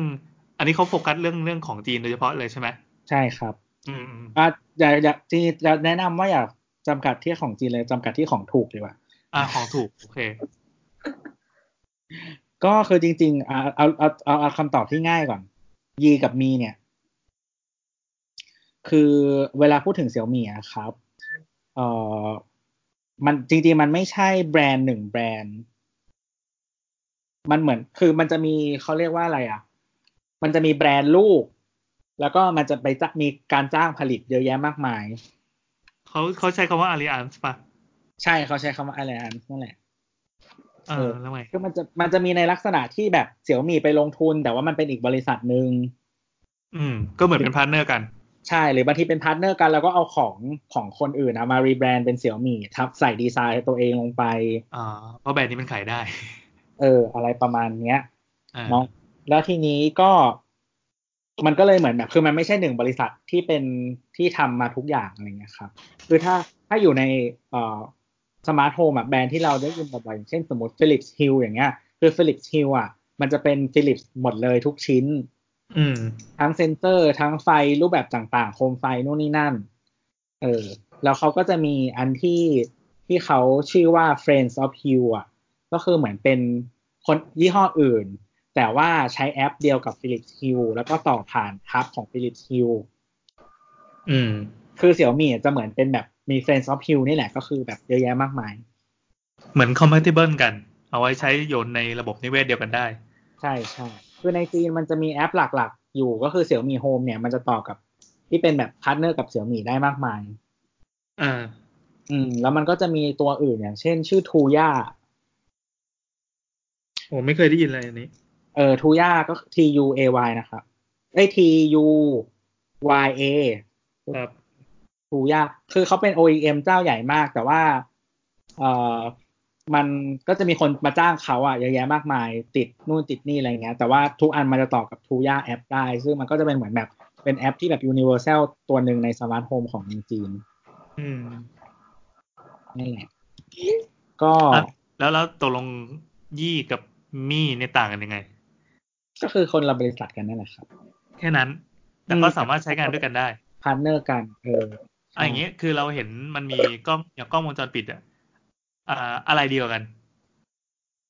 คือของหมี่เองอ่ะ มันก็มีแบบไม่ได้มีไม่ได้มีเจ้าเดียวที่ทำให้ด้วยซ้ำงงไหม คือมันมีที่ติดยี่ห้อเสี่ยวมี่อ่ะ คือมีเป็นแบบสิบสิบรุ่นเลยอ่ะ ใช่แล้วก็ตั้งชื่องงด้วย ไม่รู้ว่าอะไรใหม่อะไรเก่า เพราะว่ามันไม่ มันไม่ใช่ มันไม่ใช่บริษัทเดียวกันไง อืม คือเหมือนเวลาดูบางทีอ่ะ ถ้าเราดูกล่องหรืออะไรเงี้ย มันจะมีชื่อผู้ผลิตจริง ๆ อ่ะ อ๋อ อย่างเช่นปางอะไรอย่างเงี้ย อ่า อาคาระอะไรอย่างเงี้ย คือมันคนละบริษัทกันเพียงแต่ว่ามันต่อผ่านเสี่ยมี่หรือว่าเอามาตีแบรนด์เสี่ยมี่เท่านั้นเอง ดังนั้นเราตอบไม่ได้ชัดเจนใช่ไหมว่าอันไหนที่เป็นแบรนด์ตลาดบนตลาดล่าง ใช่ครับ ไปดูสเปคเอา ดูสเปคและอ่านรีวิวเอาแล้วกัน ใช่ดูสเปคแล้วอ่านรีวิวเอาเพราะมันเยอะมากจริง อ่าอ่าอ่าใน YouTube มีเยอะมาก ๆ ใช่ค อ่าน รับ เอา คือมันจะมีของฝรั่งยี่ห้อหนึ่งอ่ะ ที่อเมริกาชื่อไวส์ อ่า แล้วก็เออเขามันคือเหมือนของเสี่ยมี่เอาไปรีแบรนด์ใหม่เออคือที่อเมริกาทุกคนบอกอุ้ยถูกมากถูกมากถูกมากอะไรอย่างเงี้ยแต่คือเหมือนแบบมึงไปดูเสี่ยมี่ที่จีนสี่ถูกกว่าเยอะเลย อ่า อันนี้โบสพิมพ์มาในแชทนะครับว่าเรื่องนี้คือไม่รู้เรื่อง มึงเห็นกูเล่นโทรศัพท์ไหม เออ นั่นแหละ แต่ว่าคือข้อดีถ้าถ้าถ้าลองซื้อยี่ห้อที่ใช้เสี่ยมีโฮมได้ทั้งหมดอะครับ มันจะสามารถตั้งออโตเมชันในแอป เดียวได้ไม่ต้องใช้หลายแอปออกปะ ก็คือเปิดไอตัวมีโฮมตัวเดียว แล้วเราก็ใช้สั่งต่างๆอ่ะทีนี้การการสั่งละการสั่งละ การสั่งเนี่ยก็คือถ้าใช้มีโฮมแอปคือมีโฮมมันจะมีไอความแปลกๆของไอพวกเว็บจีนอะมันจะมีอยู่อย่างหนึ่งก็คือมันจะชอบให้เลือกเซิร์ฟเวอร์ประเทศ อ่า เออ ซึ่งเหมือนกับว่ามันมีหลายประเทศให้เลือกแหละ ซึ่งเสี่ยมีโฮมอะมันจะมีเมืองไทยด้วย ข่าวดี คือมีเมืองไทย ถ้าเป็นอ่าสักถ้าอ่านสักอ่าปีที่แล้วเราจะไม่มีเซิร์ฟเวอร์ไทยให้เลือกเราก็ต้องเลือกสิงคโปร์บ้างจีนบ้างแล้วแต่แล้วแม่งจะมีบั๊กเบิร์กมากมายแล้วในที่สุดก็มีไทย มีไทยแล้วนะครับ ครับ ก็ฟังก์ชันมันอาจจะต่างกันเล็กๆน้อยๆดีเทลปลีกย่อยนะ แต่แต่เขาแต่ที่ลองใช้มาคิดว่าตอนนี้โอเคนะ เราโอเคมากเราโอเคมาก อืมถ้าอยากรู้ว่าโปรดักคือแต่แต่ละประเทศอ่ะ มันจะมีโปรดักที่ใช้ได้ไม่เหมือนกัน อ่า อ่า ก็ถ้าอยากรู้ว่าโปรดักไหนบ้างที่ใช้กับเมืองไทยได้ ก็คือลองลองโหลดแอป สร้างแอคเคาท์แล้วก็กดเอ่อตั้งเซิร์ฟเวอร์เป็นประเทศไทยอะครับ แล้วก็ลองกดแอดแอดดีไวดู แอปก็คือมีโฮมเนี่ยนะ เจียวมีโฮมชื่อตอนนี้เจียวมีโฮม อ๋อเหรอเออเออแล้วไงต่อ แล้วก็ลองแอดดีไว้ดูมันจะบอกว่าแอปเอ่อผลิตภัณฑ์มีอะไรบ้างที่ใช้กับแอปเสี่ยวมีโฮมของประเทศเราได้ อ่า พร้อมรูปให้ดู เพราะหน้าตาไม่งเหมือน ชื่อไม่งเหมือนกัน เราต้องดูรูป ไปกดดูได้ครับ ครับ ก็แต่ว่าถ้าอยากได้ device แบบเยอะสุดๆ เหมือนแบบถ้าโอเคที่จะซื้อของจากต่างประเทศก็คือ แนะนำเลือกเซิร์ฟเวอร์ Chinese mainland อ่า ซึ่งก็มีปัญหานิดหน่อยเรื่องเวลาไทม์โซนจะต่างกัน อืม ครับผมแต่ว่าก็นั่นแหละ แต่คือพอดีตัวใช้ทุกตัวที่ตัวมีอ่ะคือมันใช้กับเซิร์ฟเวอร์ไทยได้เพราะฉะนั้นก็เลยใช้เซิร์ฟเวอร์ไทย ก็นั่นก็แปลว่าเราก็แนะนำให้ใช้เซิร์ฟเวอร์ไทยเพราะตัวมันมีทุกอย่างในโลกแล้ว ไม่ของเสี่ยมี่เรามีแค่หลอดไฟ V Light แล้วก็มีมีพัดลม แล้วก็มีเครื่องฟอกอากาศ อ๋ออ่ะโอเค อ่ะต่อไปทีนี้การสั่งงานล่ะ เราโอเคเรามีแอปแล้วแล้วเรามีอุปกรณ์แล้วเราต้องซื้ออะไรมาเติมไหมเพื่อจะให้สั่งมันสะดวก คือทีเนี้ยถ้าจะเน้นเสี่ยมี่เนี่ย คือต้องเข้าใจก่อนว่าของเสี่ยมี่เองอะ่ะ มีวิธีการเชื่อมต่อหลายแบบมากมีตั้ง เพราะ แต่ ว่าความไร้มาตรฐานของมัน ใช่มีตั้งแต่ Wi-Fi Wi-Fi เนี่ยก็คือมาตรฐานสุดละหาง่ายเนาะ เออ มันต่อเน็ตได้ด้วยตัวเองเพราะฉะนั้นมันสั่งผ่านเน็ตได้ด้วยตัวเองนะครับ Wi-Fi ก็จะมีอันของที่ตัวมีทุกอย่างอะต่อผ่าน Wi-Fi หมดเลย ทั้งหลอดไฟ หลอดไฟมันยี่ห้อ Yi l i นะไม่ใช่หมีนะแต่ว่าต่อผ่านเสียงมีโฮมได้ ยีนี่วายเดมันอีด้วย Y W E อือฮะ ออกเสียงว่าอีปะ ไม่ดู เออเออน่าจะใช่นะ เอ ใช่นะ อเป็นไปได้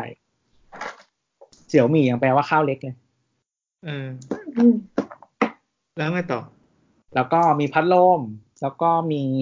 รู้สึกพัดลมมันจะยี่ห้อสมาร์ทหมี่หรืออะไรสักอย่างไม่แน่ใจ แม่งเกลียดชื่อจริง เอ ออนั่นแหละ แล้วก็เครื่องฟอก แล้ อาว กาศ ก็มีบะหมี่ อืม ข้ามข้ามข้ามอ่ะ อ๋อ แล้วก็มีเครื่องฟอกอากาศคือทุกอย่างต่อผ่าน Wi-Fi ครับ คือการต่อผ่าน Wi-Fi เนี่ยปกติคืออุปกรณ์สมาร์ทโฮมมันจะมีแบบเขาเรียกฮับเลสกับมีฮับเนาะคือไอ้พวกเนี้ยถ้าต่อผ่าน Wi-Fi เราจะเรียกฮับเลสเพราะมันต่อผ่านเน็ตได้ด้วยตัวเอง อืมก็ไม่ต้องใช้ครับ ใช่ แต่แบบที่ต้องการฮับ มันก็จะต่อผ่านโปรโตคอลอย่างอื่น ที่ฮิตๆในปัจจุบันก็จะมี Z-Wave กับ ZigBee เริ่มยากแล้ว อ่ามี Z-Wave กับ ZigBee นะครับ แต่ว่าของจีนอ่ะ ส่วนใหญ่จะเป็น ZigBee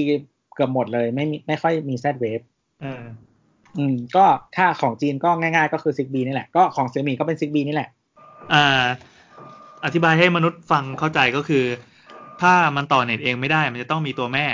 และตัวแม่มันก็ต้องมีช่องที่เอาไว้คุยกับตัวแม่ไอ้ตัวแม่เนี่ยจะเป็นเป็นตัวแจกอ่ารับฉันรับ Wi-Fi มาเพื่อฉันจะคุยกับลูกด้วยวิธีการต่างๆ ในทางเทคนิคมันจะมีวิธีการคุยมากมาย เช่น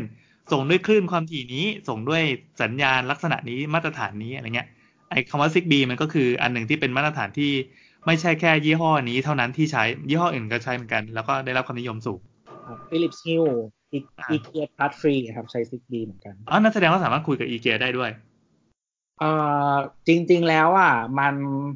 ครับซิกบีหนึ่งตัวมันสามารถแอดอุปกรณ์อื่นเข้ามาได้ อืม อุปกรณ์ยี่ห้ออื่น เข้ามาได้ แต่ว่าบางทีมันจะไม่มีซอฟต์แวร์รองรับอุปกรณ์ตัวนั้น ก็ต้องไปดูว่ามันซัพพอร์ตหรือเปล่า ซึ่งไอตัวตัวฮับเนี่ยที่ที่เราใช้คำว่าตัวแม่เนี่ย มันอาจจะไม่ต้องเป็นเสี่ยมี่ก็ได้ อืม เอออาจจะเป็นตัวอื่นก็ได้ก็ดูว่ามันรองรับหรือเปล่า คือถ้าใครอยากใช้กับ Apple HomeKit อะครับเอ่อแนะนำยี่ห้อ Akara มันใช้ได้กับทั้ง Xiaomi Home และ HomeKit เออ แล้วไงต่อ เออ มันใช้ได้กับทั้งเสี่ยมีโฮมและโฮมคิด แล้วก็เอ่อน้ำปิดไมค์ดิ เฮ้ยจริงอ่ะ เสียงพัดลมจากน้ำอ่า แล้วไงต่อ ก็คือมันใช้ทั้งเสี่ยมีโฮมและโฮมคิด แต่ว่าถ้าคนถ้าไม่ไม่อยากใช้ Home- ไม่ต้องการใช้โฮมคิดอ่ะ จะใช้ฮับยี่ห้อเสี่ยมีก็ได้ อ่า เออ แต่ว่าเขาตัวเข้าใจว่าของเสี่ยมีอ่ะต่อกับฟิลิปฮิลฮับไม่ได้นะ คิดว่าซอฟต์แวร์มันไม่รองรับกัน แต่ว่าฟิลิปฮิลฮับอะต่อหลอดไฟอีเกียได้ อืมอืมอืมอืม อืมอ่ะโอเค ทีนี้อ่ามันจะมีอุปกรณ์บางแบบของ Xiaomi ที่ใช้บลูทูธ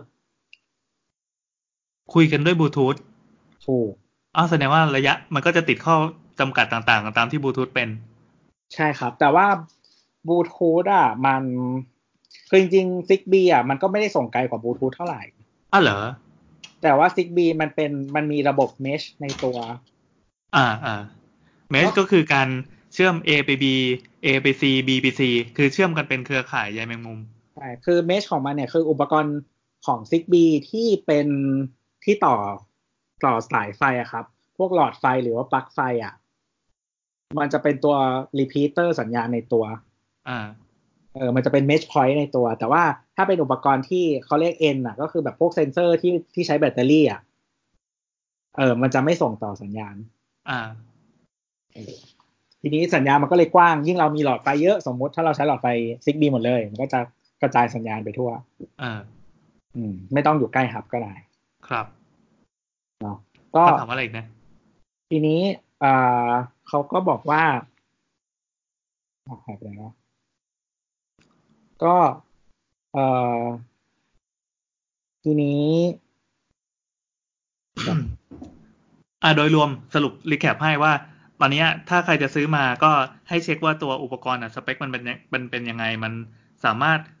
อ่านอ่านรีวิวได้เลยมีคนภาษาไทยเขียนไว้จำนวนมาก อืม โดยหลักๆ ก็คือดูว่าอุปกรณ์เนี้ยมันสามารถต่อ Wi-Fi ได้เลยโดยตรงไหม ถ้าต่อโดยตรงก็คือเราไม่ต้องซื้อตัวแม่มา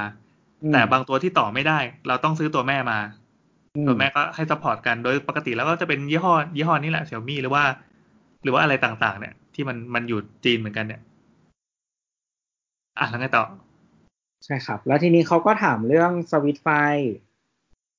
คือเซนเซอร์อ่ะที่ที่บอกอ่ะคือเซนเซอร์ปกติมันจะใช้แบตอยู่แล้ว เพราะฉะนั้นไม่ต้องต่อไฟกับอะไร ก็คือวางไว้โดดๆ มันใส่ฐานไว้ ต้องใส่ถ่านใช่ ซึ่ง ครับ ซึ่งนั้นอ่าน่าจะอยู่ได้นานมาก ส่วนใหญ่จะเป็นหกเดือนหรือปีหนึ่งอะไรประมาณนี้ส่วนใหญ่ อ่าอ่าอ่า ก็คือส่วนใหญ่เขาจะชอบใช้แบต CR ที่เป็นก้อนกลมๆอ่ะแบตนาฬิกา อ่าซื้อได้ในเซเว่นแบบกระดุมงี้ป่ะ ใช่ใช่แบตกระดุม อืม แต่มันมันมีหลายไซส์อะต้องลองดูสเปคมัน อ่าแต่อย่างสวิตช์เนี่ยมันจะเป็นเหมือนเป็นเหมือนเป็นฝาน้ำอัดลม อืมสวิตช์มันมีหลายแบบมีแบบเป็นแบบสี่เหลี่ยมกลมๆอะไรอย่างเงี้ยแล้วมีของอาคาร่ามันจะมีลูกเต๋า อ่า ลูกเต๋าคือหมุนลูกเต๋าแล้วมันจะเป็นแอคชั่นตามที่หมุนอะ อืม เอาไว้เครื่อง อืมก็ได้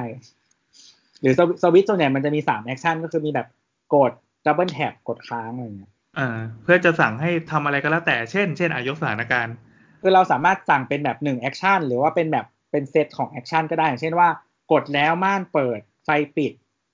แอร์ดับอะไรอย่างเงี้ย ทำพร้อมๆกันคือทำให้เป็นเซตเป็นแพ็คได้ คือในแอป Xiaomi Home มันจะมีที่เขียนเรียกว่า automation อ่ะ คือเราเซตเป็น condition ได้เลย ซึ่ง condition อ่ะจะเกิดจากการทำ action ต่อของหนึ่งอย่างให้กระทบของอื่นๆ หรือว่าเกิดจากเวลา เกิดจาก GPS เกิดจากอะไรอย่างเงี้ย อ่าอ่ามันจะเป็น if ใช่ไหม ใช่ if สิ่งนี้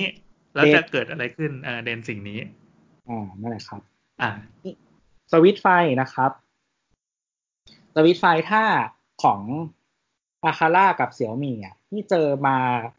ถ้าถ้าเราเข้าใจไม่ผิดตอนนี้มีแต่ไซส์ที่เป็นสี่เหลี่ยมจัตุรัสเท่านั้น อ่า สี่เหลี่ยมจัตุรัสเท่านั้น อ๋อ ก็ สวิตช์ไฟอันนี้คือแบบแบบแบบแบบที่ต้องฝังกับผนังปะ ใช่แบบที่ฝังกับ อ๋อ ตอนแรกเราคิดว่าเป็นแบบไอ้สวิตช์ลอยๆอันเล็ก อืมอันนั้นเรียก wireless switch ๆอ่าอ่ามีสองอย่างมีสองอย่างอ่าตัวหมายถึงแบบที่จะต้องเสียบเข้าไปในเบ้าเลย ใช้แทนสวิตช์ไฟบ้านเลย เป็นการสวิตช์ไฟบ้าน ก็ อันนั้นน่ะที่เราเจอมาของ Xiaomi แล้วก็ Akara มีแต่แบบสี่เหลี่ยมจัตุรัส อืม ซึ่งเบ้าจะไม่พอดีกันเพราะของเราเป็นสี่เหลี่ยมผืนผ้า แต่ของเราส่วนใหญ่เป็นสี่เหลี่ยมผืนผ้าเราเคยเจอโครงการบ้านที่ใช้สี่เหลี่ยมจัตุรัสเหมือนกันแต่ว่าน้อยอ่ะ เพราะมันลำบากเพราะของในท้องตลาดเป็นสี่เหลี่ยมผืนผ้า ถ้าเกิดว่าของมันเสียมาอะไรเงี้ยก็ซื้อแยกลำบาก เคยเห็นยี่ห้อซีเมนส์มีสี่เหลี่ยมผืนผ้าไอ้ยสี่เหลี่ยมจัตุรัสขาย อืม เราก็เคยเห็นบีทิชิโน่มั้ง อืม อืมนั่นแหละ ก็เอ่อคือถ้าบ้านคุณเป็นสี่เหลี่ยมจัตุรัสก็คือคุณสามารถใช้ของจีนได้เกือบทุกอย่างเลยจะโชคดีครับ เออเออ แต่ว่าถ้าบ้านบ้านเราเนี่ยเป็นเหมือนเคยเล่าไปแล้วในอีพีก่อน อ่ะแล้วแล้ว ๆว่าบ้านเรามันเป็นสี่เหลี่ยมผืนผ้า ซึ่งมันเหมือนอเมริกา อืม แต่ว่าอเมริกามันชอบทำหนึ่งหนึ่งกล่องอ่ะหนึ่งสวิตช์ อืม แต่บ้านเราอ่ะมันหนึ่งกล่องมันสูงสุดสามสวิตช์ไง อืมบ้านเราเจริญกว่า เออเพราะฉะนั้นมันหาของยาก เออ ถ้าไม่เปลี่ยนไม่เปลี่ยนกล่องที่อยู่ในผนังอ่ะ ก็คือใช้ของเสี่ยมีไม่ได้ อืม แต่มียี่ห้ออื่น เอ่อจริง ๆ มันมีหลายยี่ห้อแหละ มีโซนอฟเอ่อโซนอฟมันจะเป็นเป็นกล่องเล็กๆ ที่เราใส่ไว้ข้างหลัง ไอ้สวิตช์ไฟอีกทีหนึ่ง คือสวิตช์เดิมเงี้ยเหรอ ใช้สวิตช์เดิมค่ะ แต่ว่าเราต่อสายไฟผ่านไอ้กล่องนั้น อ๋อเออเออเออเออดีว่ะ ก็เรียกรีเลย์ก็คือเป็นรีเลย์อันเล็กๆ ใส่เข้า อ่า ก็โซนอ เพื่อฟเอาไว้เพื่อเอาไว้รองรับการออโตเมชันแล้วก็เปลี่ยนไอตัวสวิตช์เดิมเนี่ยให้ให้รับคำสั่งไปทำอย่างอื่นต่อได้ อืม มีโซนอฟแล้วก็มีอาคาร่าก็มีเออก็เป็นแบบเดียวกันเป็นรีเลย์อันเล็กๆ ใส่เข้าไปข้างหลัง อ่า ก็ไม่ต้องเปลี่ยนสวิตช์ข้างหน้า ครับ แต่ว่าก็เราเข้าใจว่ามันน่าจะของอาคาลักโซนอลเราไม่แน่ใจรองรับกี่ต่อกี่จุดแต่อาคาร่ารองรับสองจุดสอง อืม สวิตช์อะครับ อืม ในหนึ่งในหนึ่งอัน แต่ว่าต้องต้องพยคือกล่องมันต้องมีที่พอสำหรับใส่ e relay เข้าไปข้างในอะ อ่า ก็ลองแง่ดู ถ้าจัดสายไฟดีๆ ก็น่าจะได้ ครับน้องๆหนูๆอย่าทำเองนะครับเพราะมีพ่อแม่อยู่ด้วย เออคือเราลองพยายามเคยต่อเองแล้ว แล้วเราก็ต่อไม่สำเร็จก็เลยเรียกช่างมาต่อให้ อ้าวหรือไม่ก็ซื้อแบบไวเลสก็ได้ปะแต่เอาแต่หน้าที่มันไม่เหมือนกัน เพราะไอตัวนี้มันใช้ใช้แทนเพื่อเอาไปขัดขวางตัวสวิตช์กับกับตัวอุปกรณ์ไฟฟ้า ใช่ครับ แล้วก็ของพวกนี้ส่วนใหญ่จะต้องมี neutral wire เนาะ อืม ถ้าช่างไทยเขาจะเรียกสายนิวตรอน หน่วยตอนเออ เออ นั่นแหละ ก็ อ่ะโดยสรุป โดยสรุปไอตัวเนี้ยข้อดีของมันก็คือเราสามารถสั่งอุปกรณ์ไฟฟ้าที่เป็นแบบสวิตช์ได้ทุกชนิดในบ้าน เนื่องจากมันไปมันไปแทรกกลางระหว่างการกดสวิตช์ปกติ ใช่ครับ ก็คือ อ่า อ๋อรีเลย์อ่ะมันไปใส่กับเบ้าเอ่อกับปลั๊กไฟได้ด้วย อ๋อเออเออเออ อ่า ก็คือถ้าเรา จบแล้ว ไม่ใช้สมาร์ทปลั๊กอ่ะเราก็ใช้อันนี้ได้ แล้วเราก็ เอ สั่ง ออ่า มันจะมีอุปกรณ์อีกตัวที่ตัวพูดขึ้นมาก็คือสมาร์ทปลั๊ก อืม สมาร์ทปลั๊กก็คือ Wi-Fi เลยปะตัวเนี้ย ก็มีทั้ง Wi-Fi แล้วก็ Zigbee ก็มีครับ เลือกได้ อ่าหลักการทำงานก็คือแทนที่เราจะเสียบปลั๊กก็เข้ากับบ้านปกติ แล้วก็ไปซื้อ e smart plug ในราคาก็หลักหลักร้อยต้นๆ หลั นะ กร้อยหลักร้อยมีหลายแบบมีหลายหลายแบบมีหลายช่อง หรือเป็นแบบปลั๊กพ่วงอะไรเงี้ยก็มี เออเออแล้วก็เอาไว้ขัดขวาง เราก็สามารถสั่งเอ้ยเปิดพัดลมเปิดโคมไฟในห้องนอนให้หน่อยยังไม่ถึงบ้านแต่กลัวโจรขึ้น แล้วก็สั่งอะไรเงี้ยเอา ข้อเสียของสมาร์ท ข้อ ปลั๊กคือเอ่อบ้านเราประเทศไทยไม่บังคับมาตรฐานปลั๊ก เออ ทีนี้เราจะเห็นปลั๊กแบบบ่อยๆอยู่สองแบบก็คือปลั๊กอเมริกาที่เป็นขาขีด เออ ที่เป็น Type AB อะครับ เป็นเป็นเป็นขาคู่ อืม แล้วก็เอ่อปลั๊ก EF หรือปลั๊กยุโรปเนี่ยที่เป็นขากลม แต่มีเบ้าปะ คือขวาโกมอ่ะคือถ้าเป็นถ้าเป็นคอมถ้าเป็นมาตรฐานชูโก้อ่ะชูโก้คือปลั๊กเยอรมันนะครับ มันจะเป็นกลมๆ แล้วมันจะมีขาเล็กๆ ที่เป็นแบบ ที่มันเป็นเหมือนเงี้ยงเหล็กอยู่บนล่างอ่ะ ไว้เสียบให้ลึกเข้าไปในในช่องอ่ะ เออ จะเป็นสายดิน อืมอืม คือของยุโรปที่มีสายดินอ่ะ มันก็มีแค่สองขานั่นแหละ แต่มันมีมีพินที่เป็นแบบโลหะอีกจุดหนึ่ง เสริมขึ้นมา อืม ใช่ แต่ถ้าเป็นปลั๊กฝรั่งเศสอ่ะ มีสองขาแล้วมันไอตัวที่เบ้าอ่ะ มันจะมีพินยื่นออกมา อืม เออแล้วเราก็เสียบเข้าไป คือมันมีหนึ่งขาแล้วนี่สองขาแล้วก็เสียบครับ เออนั่นแหละ แต่คือบ้านเราอ่ะมันมีปลั๊กทั้งแบบ AD และ EF อ่ะ เพราะฉะนั้นแต่ว่าพวกสมาร์ทปลั๊กทั้งหลายอ่ะ มันจะทำมาสำหรับหนึ่งประเทศเท่านั้น แม่งไม่ทำ universal อืม อืม โดยเฉพาะพวกของจีนก็ทำมาไว้เพื่อจีน ใช่ก็คือถ้าใครอยู่ออสเตรเลียก็สั่งได้เลย อืม ใช้ปลั๊กเหมือนกัน ครับ เออแต่ว่าปลั๊กคือของฝั่งอเมริกามันก็จะเป็นปลั๊กอเมริกาของฝั่งยุโรปก็เป็นปลั๊กยุโรปเนี่ยแต่คือ เช็คดูดีๆเช็คดูดี ใช่ คือประเทศเมกคืออเมริกา มันใช้ไฟร้อยสิบ เหมือนญี่ปุ่น ใช้ปลั๊กเหมือนกัน และใช้ไฟร้อยสิบเหมือนกัน คือบางทีของที่ทำมาสำหรับอเมริกา ซึ่งเสียบปลั๊กบ้านเราได้อะแต่มันใช้ไฟบ้านเราไม่ได้ ๆซูมไหม เออ แต่ว่าถ้าของยุโรปอะส่วนใหญ่จะใช้บ้านเราได้หมด เพราะว่ามันใช้ไฟสองร้อยี่สิบเหมือนกัน อ่า อืม แล้วก็ขาปลั๊กก็เสียบกับบ้านเราได้ อ่าก็ลองดู เพราะว่าบางทีเรามีรางปลั๊กที่มันรางปลั๊กที่รองรับทุกรูอ่ะ อืม ก็ลองใช้ แต่การคือถ้าเป็นไปได้ไม่อยากต่อ แนะนำให้ต่อหลาย ๆ ชั้น เออ มันไม่ค่อยดีเท่าไหร่ อ่า ต่อซ้อนต่อไปเรื่อยๆอะไรอย่างนี้ ครับ แล้วมีอีกไหมคำถาม แล้วก็เขาบอกว่ากล่องรีโมทแล้วก็ต่อแอร์นู่นนี่นั่นอะไรอย่างนี้ก็คือเหมือนที่เคยเล่าไปนะครับ มันจะมีเป็นเป็น universal remote หรือว่า IR box อะไรประมาณเนี้ย ลองเซิร์ชคำประมาณนี้ดู ก็มันจะมียี่ห้อที่เราเคยคุยกันในอาจารย์กับอาจารย์สุภเดชอาจารย์เขาใช้ยี่ห้อเสี่ยวมี่ อ่า ก็คือหลักการง่ายๆมันก็คือมันมันหลอกเครื่องใช้ไฟฟ้าของเราว่าเป็นรีโมทนั่นแหละ อืม ด้วยด้วยผ่านอินฟราเรดอะครับ ถ้าเครื่องใช้ไฟฟ้าอะไรใช้อินฟราเรดได้ส่วนใหญ่ก็จะใช้อันนี้ได้ อันนี้ก็เหมือนกันหลักการมันก็คือไปไปแทรกกลางระหว่างการทำงาน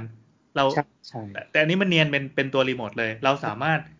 อยู่ๆก็ไปสั่งบอกว่าเฮ้ยแอร์มึงเปิดด้วยการสั่งไอตัวไอตัว IR เนี้ย อืม Universal Remote เนี่ย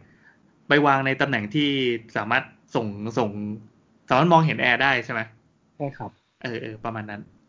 ดังนั้นเราสามารถทำสถานการณ์นี้ได้ เช่นอ่าเปิดทีวีและเปิดแอร์เพื่อหลอกโจรว่าเราอยู่บ้านก็ได้ หรือไม่ก็อ่าอาจจะตั้ง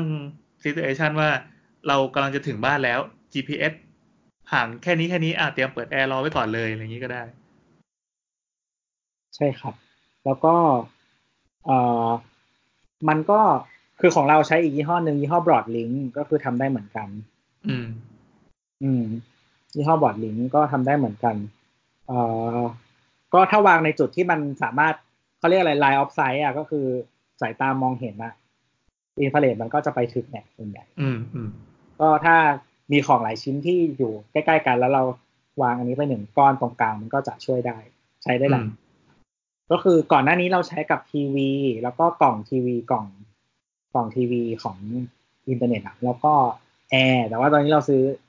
ของสำหรับแอร์มาโดยเฉพาะแล้วแล้วก็แล้วก็เลยไม่ต้องใช้อันนั้นแล้ว ไอตัวซอฟต์แวร์ที่ใช้บังคับมันไม่ใช่แค่เปิดปิดใช่ไหมมันเลื่อนอุณหภูมิได้มันเปลี่ยนช่องได้ใช่ไหม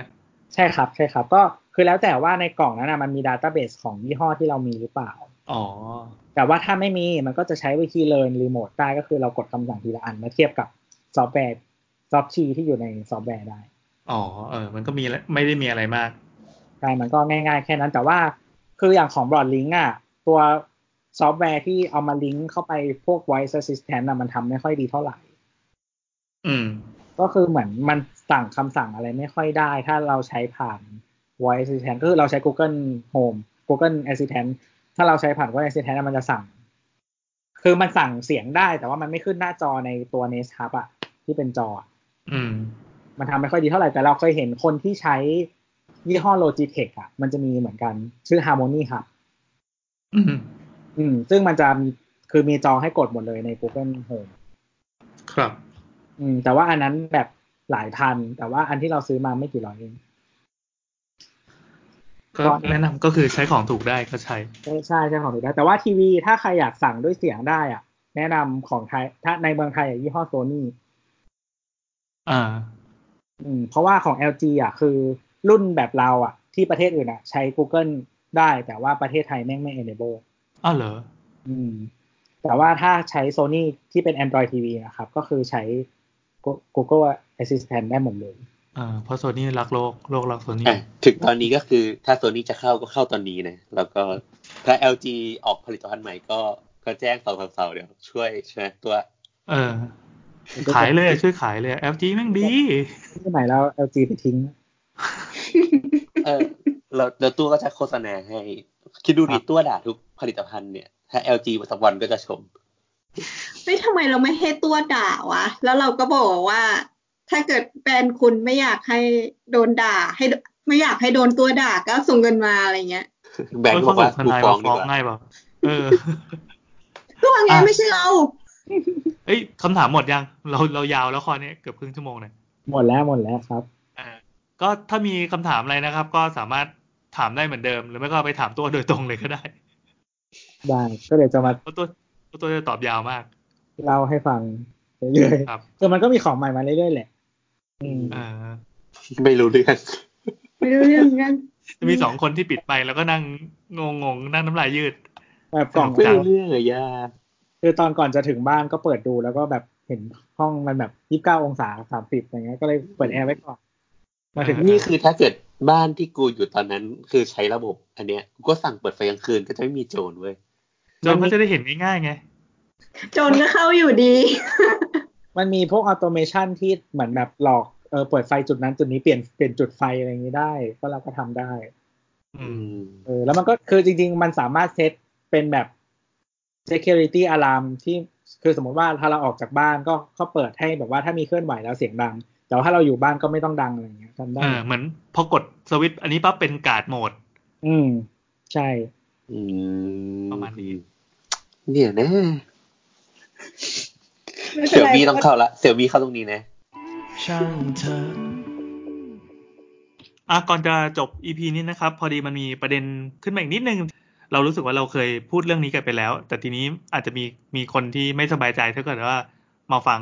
ก็ยกประเด็นนี้ขึ้นมา เรื่องคำว่าเจ๊กใช่ป่ะ เจ๊ก แต่แต่ว่าคราวเนี่ยเราว่าจริง ๆ เราเรื่องคำว่าเจ๊งเนี่ยเราคุยกันมาสักสามรอบแล้วมั้ง อืม ตั้งแต่แบบเรื่องหลายรอบอะแต่แต่สำหรับเราเนี่ยเมื่อกี้เมื่อกี้ก็คือคุยกันแล้วแหละว่าเฮ้ยจริง ๆ ว่าไอ้คำว่าเจ๊กเนี่ยมันมันเป็นคำที่อยู่ที่ว่า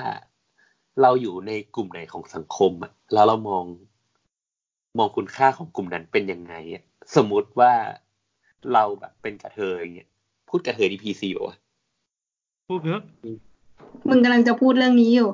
นั่นแหละสมมติเราเราบอกว่า มึงนั่นแหละอีกระเทย แล้วอีกคนก็บอกว่า มึงนั่นแหละอีกระเทยเนี่ยมันก็มันก็เหมือนเหมือนแบบ ก็คุยกันหรือว่าคนดำถ้าคุณไปฟังเพลงแรปเนี่ย ก็ คนคนดำก็จะพูดคำว่านิกเกิลนิกเกิลแบบในแรปแบบกูแบบนิกเกิลแบบมากมายอย่างเงี้ยถูกปะมันมันก็เลยอยู่ที่ว่ามันเป็นยังไงมากกว่าอะไรอย่างเงี้ยอืม เหมือน คือเราก็เลยรู้สึกว่า ปัจจุบันบริบทมัน โอเค แน่นอนบริบทมันเปลี่ยนไปแหละแบบเปลี่ยนไปเยอะอะไรเงี้ยจากจากจากเมื่อสักหกสิบเจ็ดสิบปีก่อนเจ๊กที่เคยแบบ เจ๊กที่มีความหมายคำว่าเจ๊กจริง ๆ เนี่ยเออ มันก็ อาจจะเป็นแบบกรรมกรแรงงาน เหมือนถ้าเกิดจำไม่ผิดเหมือนตอนกำเนิดสถาปนิกสยามที่เราเคยพูดว่าเจ๊กในเมื่อก่อนน่ะ มันมันมีมันมีเขาเรียกอะไรอะมีแบ็กกราวความแบบเป็นคนขี้โกงอะที่บอกว่า ช่างต้องออกแบบต้องออกกฎมาเพื่อที่จะให้ นี่นี่มันมี กีดกัน ที่มามี กี ที่ ด มา กันเจ๊กอะไรเงี้ย อืม มีที่มาของคำ เอ๊ะว่าไง นี่ อันนี้อ่านมาจากศิลปะแม็กนะครับ นิตยสารศิลป ศิลปะ วารสารป่ะศิลปะวัฒนธรรมเลยอ่ะ ผมเขาบอกว่า คือมันไม่มีมันคือจริง ๆ ที่มามันไม่ชัดเจนอะคำว่าเจ๊กมาจากไหน เพราะไม่ใช่ภาษาจีน อ้าวเจ๊กไม่ใช่ภาษาจีนเหรอ เจ๊กไม่ใช่ภาษาจีนนะค อ้า รั วชิบบหาย เดี๋ยวก่อนอันนี้ลื้อใหม่อ่ะอ่ะยังไงครับ คือมันเป็นคำที่มีแค่ที่ไทยด้วย อ่า อืม อ่า คือมันไม่ใช่คำเหยียดที่เกิดขึ้นที่อื่น อ่าเป็นคำเหยียดที่คิดในประเทศไทยอ่ะอ่ะ ที่ในประเทศไทยคือ อ่ะ อ เรากำลังกำลังเทียบว่ามันก็มีคำที่คล้ายๆกันเช่นแบบสลิมอย่างงี้อ่ะ ใช่ใช่ก็เออมันเป็นแต่มันเป็นคำที่โลคอลไงอย่างเช่น คือสมมติว่าที่แบบอเมริกาหรือว่าแบบฝรั่งอะไรเงี้ยมันจะมีคำว่าแบบเยลโล่มังกี้อะไรอย่างเงี้ย อืม อืม หรือว่าแบบที่เยอรมันมันมีคำว่าสลิดไออะไรเงี้ย อืม อืมก็อันนี้เป็นคำที่ไทยนะครับ ก็คือเขาสันนิษฐานว่า อีโบทดูตีนกาตัวเองอยู่เนี่ย โอเคต่อสาย ก็อ่านี่เขาบอกว่าเจ๊กขออันนี้เป็นโค้ดนะครับคำนี้คนไทยและคนไทยเชื้อสายจีนรู้จักมานานคาดว่าประมาณหนึ่งร้อยปี เป็นคำเรียกคนไทยเรียกคนที่มีสัญชาติหรือเชื้อชาติจีน เป็นเจ๊กเฉพาะในเมืองไทยเท่านั้น ไม่ว่าจะเป็นจีนแต้จิ๋วกวางตุ้งไหหลำฮกเกี้ยน ถูกเรียกเป็นเจ๊กหมด ก็เขาบอกว่ามันเริ่มจากเหตุการณ์ที่คนที่อพยพมาเมืองไทย เป็นคนยากจนชาวนาไม่มีการศึกษา ขนบธรรมเนียมไม่นุ่มนวลเหมือนคนไทย จึงมองว่าคนจีนเป็นคนไม่มีมารยาท อืม โมฆะถ้าเทียบกับคนไทยถือว่าเป็นคนเอ่อไม่มีสมบัติผู้ดีเอ่อนึกจะถมน้ำลายหรือขากเสลดก็ขากถุยลงบนพื้น อืม อืมนั่นแหละรับประทานอาหารก็ใช้ตะเกียบมันดูมุมมามอะไรอย่างนี้ เอะซึ่งซึ่งลักษณะเนี้ยก็ยังเป็นเหมือนเป็นเป็นสเตอริโอไทป์ของคนจีนมาจนกระทั่งแบบยุคปัจจุบันนะ ใช่ เออ แต่อ่ะอันนี้เป็นข้อสังเกตส่วนตัวแล้วกันมันไม่ใช่สาธารณะหรอก คือ เราพบว่าทุกวันเนี้ยเวลาด่าเขาด่าคนจีนเลยใช้คำว่าคนจีนไม่ไม่ใช่ด่าคำว่าเจ๊ก อืม ถูก เหมือนเราไม่ค่อยใช้คำว่าเต็กกันแล้วอ่ะส่วนใหญ่ ไม่เออ ก็จริงนะ แต่ว่าจริง ๆ แล้วอะพอพอเมื่อกี้ที่ตัวพูดอะมันผ่านมาหลายปีใช่ไหมแล้วยังแบบพอมาอยู่ที่เนี่ยเราสึกว่าคนจีนที่เป็น new generation อะก็ยังก็ยังมีนิสัยอย่างนี้อยู่อะคือมันมันก็อาจจะไม่ได้กระโชกโคกข้างแบบคนเมาก่อนอะแต่แบบมันมันก็มี มีบางอย่างที่มันยังเหมือนกันนะคิดออกปะเช่นแบบ กินข้าวยังแบบ เนี่ย หรือว่าเอาตะเกียบชี้ๆอ่ะหรือ ไม่แต่ว่าคือถ้าในในไทยอ่ะใน new generation มันก็จะไม่ได้เป็นอย่างนั้นปะ อืม แต่แบบอันเนี้ยคือ new generation ของคนจีนอะแบบเด็กกว่าเราอ่ะแบบยี่สิบสองยี่สิบสามอะไรเงี้ยก็ยังเป็นก็ยังแบบ แบบพูดเสียงดังอะไรเงี้ยแบบไม่ได้แคร์อะไรเงี้ยคิดออกปะ อืม เออกินข้าวอะไรเงี้ย แต่อันหนึ่งที่ไม่เข้าใจมากๆเว้ยเป็นสิ่งที่แบบ อยากตั้งคำถามอะใครแบบรู้จักคนจีนถามหน่อยว่าทำไมไม่แปรงฟันตอนเช้า มึงก็ เออไม่ถามว่า ก็มึงไงรู้จักคน รู้ จี จั น กคนจีนที่สุดแล้วอ่ะ มึงถามเลยกระชับมิตร โอ้โหไม่คือคืออย่างนี้เว้ยบางคนอ่ะครับ หน้าตาสระสวยมากไอ้เหี้ยังไม่แปรงฟัน คือมัน ครับ มันมีกลิ่นปากอะแบบกลิ่นปากที่แบบ ก็เสื้อผ้า ติดปากมึง ยังเปลี่ยนเป็นอาทิตย์เลย โอ้มีช่วงหน้าหนาวอะมีคนจีนบางคนไม่อาบน้ำแบบสี่ห้าวันน่ะมึง ได้เหรอ ผู้หญิงเนี่ย คือเดินมาแบบกลิ่นมาแล้วว่าแบบเขี้ย อ่ะตอนแรกเราจะพูดเหมือนไม่เหยียดแล้วตอนนี้แม่งเริ่มเหยียดเรื่อยๆแล้ว ไม่ไม่ไม่อันอันนี้ไม่ใช่การเหยียดอันนี้คือการตั้งคำถามว่าทำไมถึงเป็นอย่างนี้ อืมเห็นไหมเห็นไหม น้ำแพง แต่แต่ว่าแต่ว่าในอนาคตเออเราพูดถึงอนาคตละอันนี้จบเรื่องเหยียดไม่เหยียด ไม่ได้เหยียดแค่ตั้งคำถามในอนาคตเนี่ย อนาคตอันใกล้เนี่ยมันจะมีไอ้ที่เรียกว่าโซเชียลเครดิตอ่ะ อืม ไอ้สิ่งพวกเนี่ยมันก็จะมาจัดการกับชีวิตประจำวันหลาย ๆ อย่างของมนุษย์อ่ะอืม มันก็อาจจะลดลดลงนิดหนึ่งมั้งคิดว่านะ แต่มันคงไม่ถึงไปส่องถึงว่ามึงอาบน้ำไหมเปล่าวะ ก็ก็ก็ใช่แต่แบบเช่นแบบ การถุยน้ำลายข้างนอกการพูดกระโชกโคกหากการทำตัวไม่มีมารยาทอะไรเงี้ย อืมอันนั้นก็อาจจะเป็นไปได้ มันก็จะต้องถูกลดลดลงเรื่อยๆอย่างเงี้ย ประเด็นที่น่าสำคัญสนสนใจก็คือ คนที่โตมาในเจเนอเรชันแบบอายุสี่สิบห้าสิบแบบเออรุ่นพี่แอร์อะไรเงี้ยที่เคยโตมากับ ยังไม่ถึ วั ง นทำแบบเนี้ย เว้ย พี่แอร์ยัง ไม่ สมมติแต่ พี่แอ แต่ นส ว่า ยิดอีกสามปีข้างหน้านี่ ในอนาคตเนี่ย เขาน่าจะจำไม่ผิดสองพันยี่สิบสองมั้งปีนี้เท่าไหร่สองพันสิบเก้าอีกสามปี ไอไอนโยบายเนี่ยมันจะถูกประกาศใช้แบบอย่างเป็นทางการอะแบบเต็มรูปแบบอะคำ คื ถา อ ม จะ คือ ปักบอกให้คนจีนรู้ ตอนนี้ยังไม่บอก เหมือนจริง ๆ เขาเริ่มมีการคุยกันแล้วนะ แต่แบบคนคนที่เรารู้จักเขาไม่ก็ไม่รู้เรื่องเนี้ยนะ อืม กลายเป็นว่าคนไต้หวันเน่ะเป็นคนที่รู้เรื่องนี้เว้ย ก็คนนอกประเทศเขาก็รู้กันหมดแหละ เออเออนั่นแหละ กูเพิ่งดู เพิ่งดูรายการหนึ่งมาเป็นของจีนเลยอะเป็นลงเขาเริ่มตั้งแต่ปีเนี้ยเขาเริ่มรณรงค์ในการที่จะแยกขยะในจีนแล้วเว้ยบางทีอะคำสั่งบางอันนะมันมาเฉพาะมณฑลเหมือนเป็นตัวเทสมณฑลนี้ก่อน แล้วก็ค่อยๆขยายไป บางทีที่เขาไม่รู้ว่าเป็นเพราะว่ามณฑลที่เขาอยู่อะมันยังไม่ได้โดนบังคับใช้ไง อ่าด้วยด้วยอันนั้นอันนั้นคือส่วนหนึ่งด้วยเพราะว่า คือไม่ไม่แน่ใจในรูปแบบของการปกครองแบบจีนนะ แต่ว่าเข้าใจว่าอย่างหลาย ๆ เมืองมันจะมีเขาเรียกอะไรอะเป็นธรรมนูญ เป็นรัฐธรรมนูญของมณฑลน่ะหรือแบบเป็นของรีเจียนนั้นนะเช่นปักกิ่งเซี่ยงไฮ้อะไรเงี้ยก็จะมีระบบภาษีที่แตกต่างกัน ห้าก ม ฎ นับระเบียบ ถืออิสลามเนี่ยเหรอ อะไรนะ แบบซินเจียงห้ามนับถืออิสลามเนี่ยเหรอ อันนั้นมันเป็นแบบภาพใหญ่ไม่อันนั้นมันการเอาอิสลามไปผูกกับ การก่อการร้ายไงมันคือการจัดการที่ง่ายกว่าหรือเปล่า อันนี้คือคำถาม แต่ว่าช่างมันเถอะแต่อย่างที่บอก เดี๋ยว ว่า ดิสคัสเรื่องนี้ต่อมึงสนับสนุนเขาเหรอ ไม่ไม่ไม่แต่ว่าเออประเด็นก็คือแบบในหลายเมืองมันมันก็คงมีกฎที่ต่างกันออกไปแหละ อย่างอย่างที่เคยเล่าว่าอย่างแบบทำไมคนจีนหลายคนถึงมา แบบอยากมาเรียนปอโทนะนอกประเทศเพื่อที่จะแบบไปเป็นพลเมืองของเมืองใหญ่ๆอะไรเงี้ยเพื่อลดภาษีนู่นนี่นั่นอะไรเงี้ย เออแต่ทั้งหมดทั้งมวลก็คือกลับมาก็คือเหมือนว่าในอนาคตอันใกล้เนี่ยคำถามก็คือ คนจีนในเจเนอเรชันแบบรุ่นพี่แอนเนี่ยจะสามารถจะปรับตัวกับอนาคตได้ยังไง เดี๋ยวเขาก็ปรับได้ยังไงรัฐบาลเขาบังคับ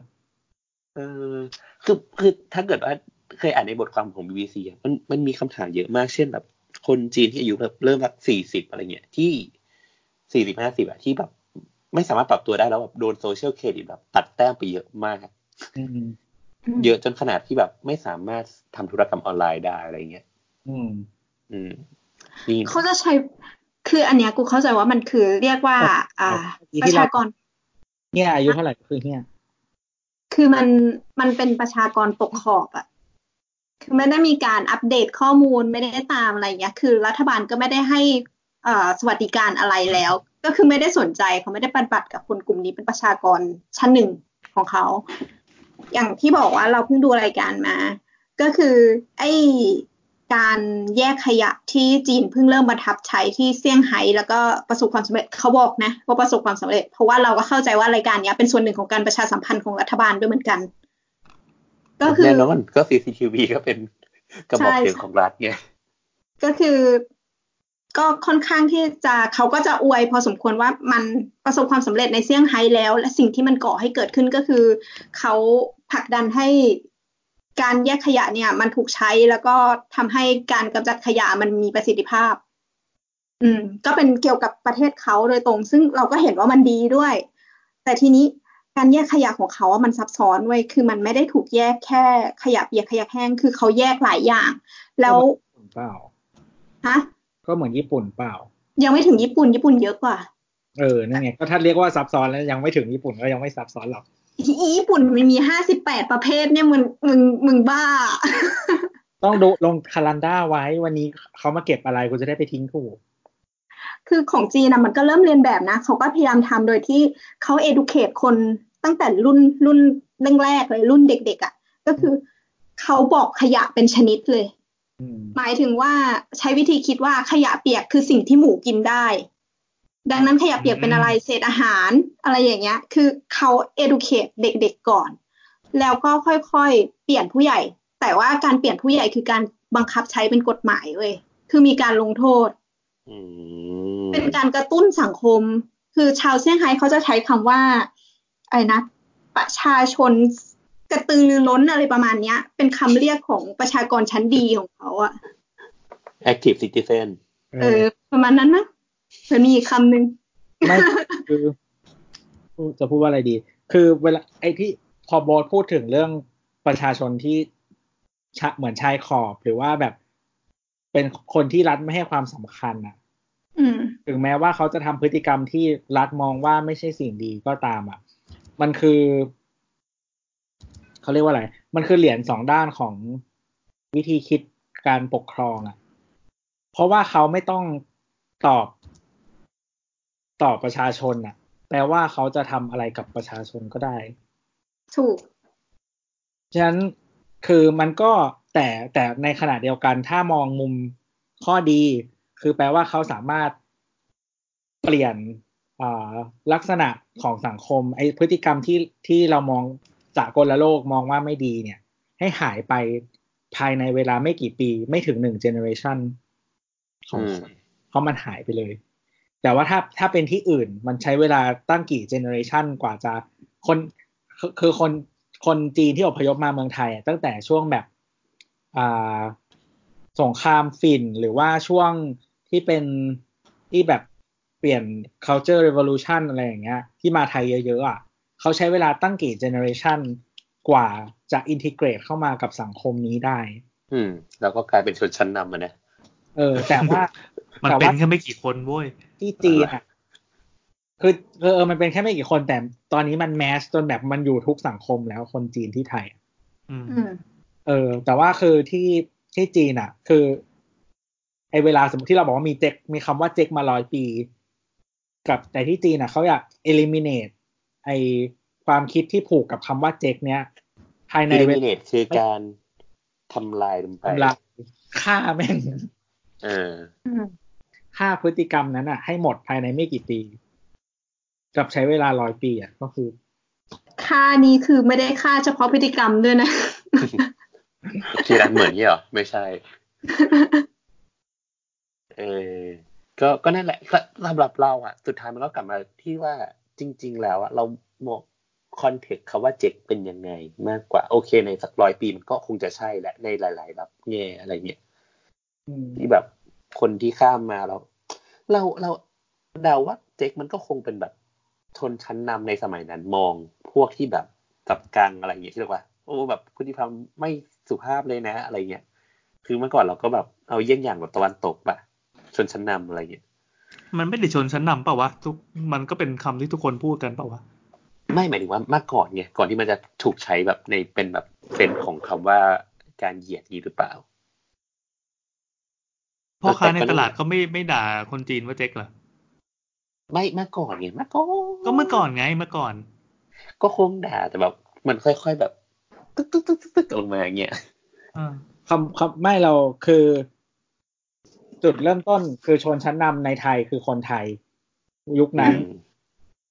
ยุคนั้น ไม่ใช่ยุคนี้นะ ยุคนี้ไม่คือ ยุคที่ชนชั้ ยุ น คน นี้ก็คนชนชั้นนำไม่ใช่ ำยุคที่คนชั้นนำอ่ะคือคนไทย คนจีนเข้ามาเหมือนกับว่ามีสงครามภายในประเทศ เข้ามาเมืองไทยมาหางานทำเจอพื้น ครับ มอนไปนู่นนี่นั่นเขาก็ต้องเป็นชนชั้นล่างอยู่แล้วเขาเขาเขาคือเขาก็มาทำงานบลูคอลล่าคือถึงหรือถึงแม้คนที่มีการศึกษา แต่ว่าแม่งพูดไทยไม่ได้มึงจะทำงานเป็นไวคอลล่าได้ไงนึกออกไหม อืม อืม นั่นแหละก็เออนั่นแหละ ก็มีคนเขาไอในไอเนี้ยบทความเนี้ยเขาสันนิษฐานว่าคำว่าเจ๊กอะมาจากคำว่าอาเจก อ๋อ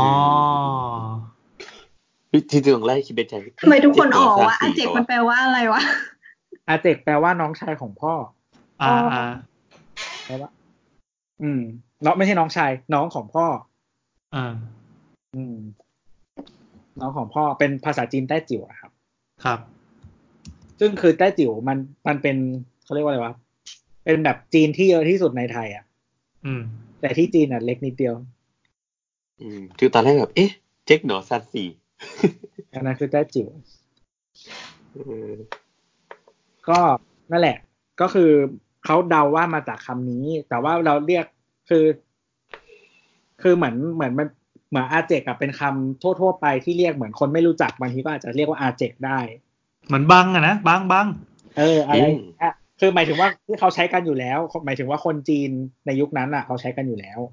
อ่า ไม่ไม่ได้ไม่ใช่ไม่ใช่คำเหยียดหรือคำไม่สุภาพอะไร แต่ว่าทีเนี้ย พอมาเรียกให้เป็นคำเหยียดอะคือเขาเรียกไอ้เจ๊ก อ่า ไอเจ๊ก เออ มันก็เลยแบบเพิ่มเพิ่มเพิ่มคำบวกคำที่มันดูไม่สุภาพขึ้นมา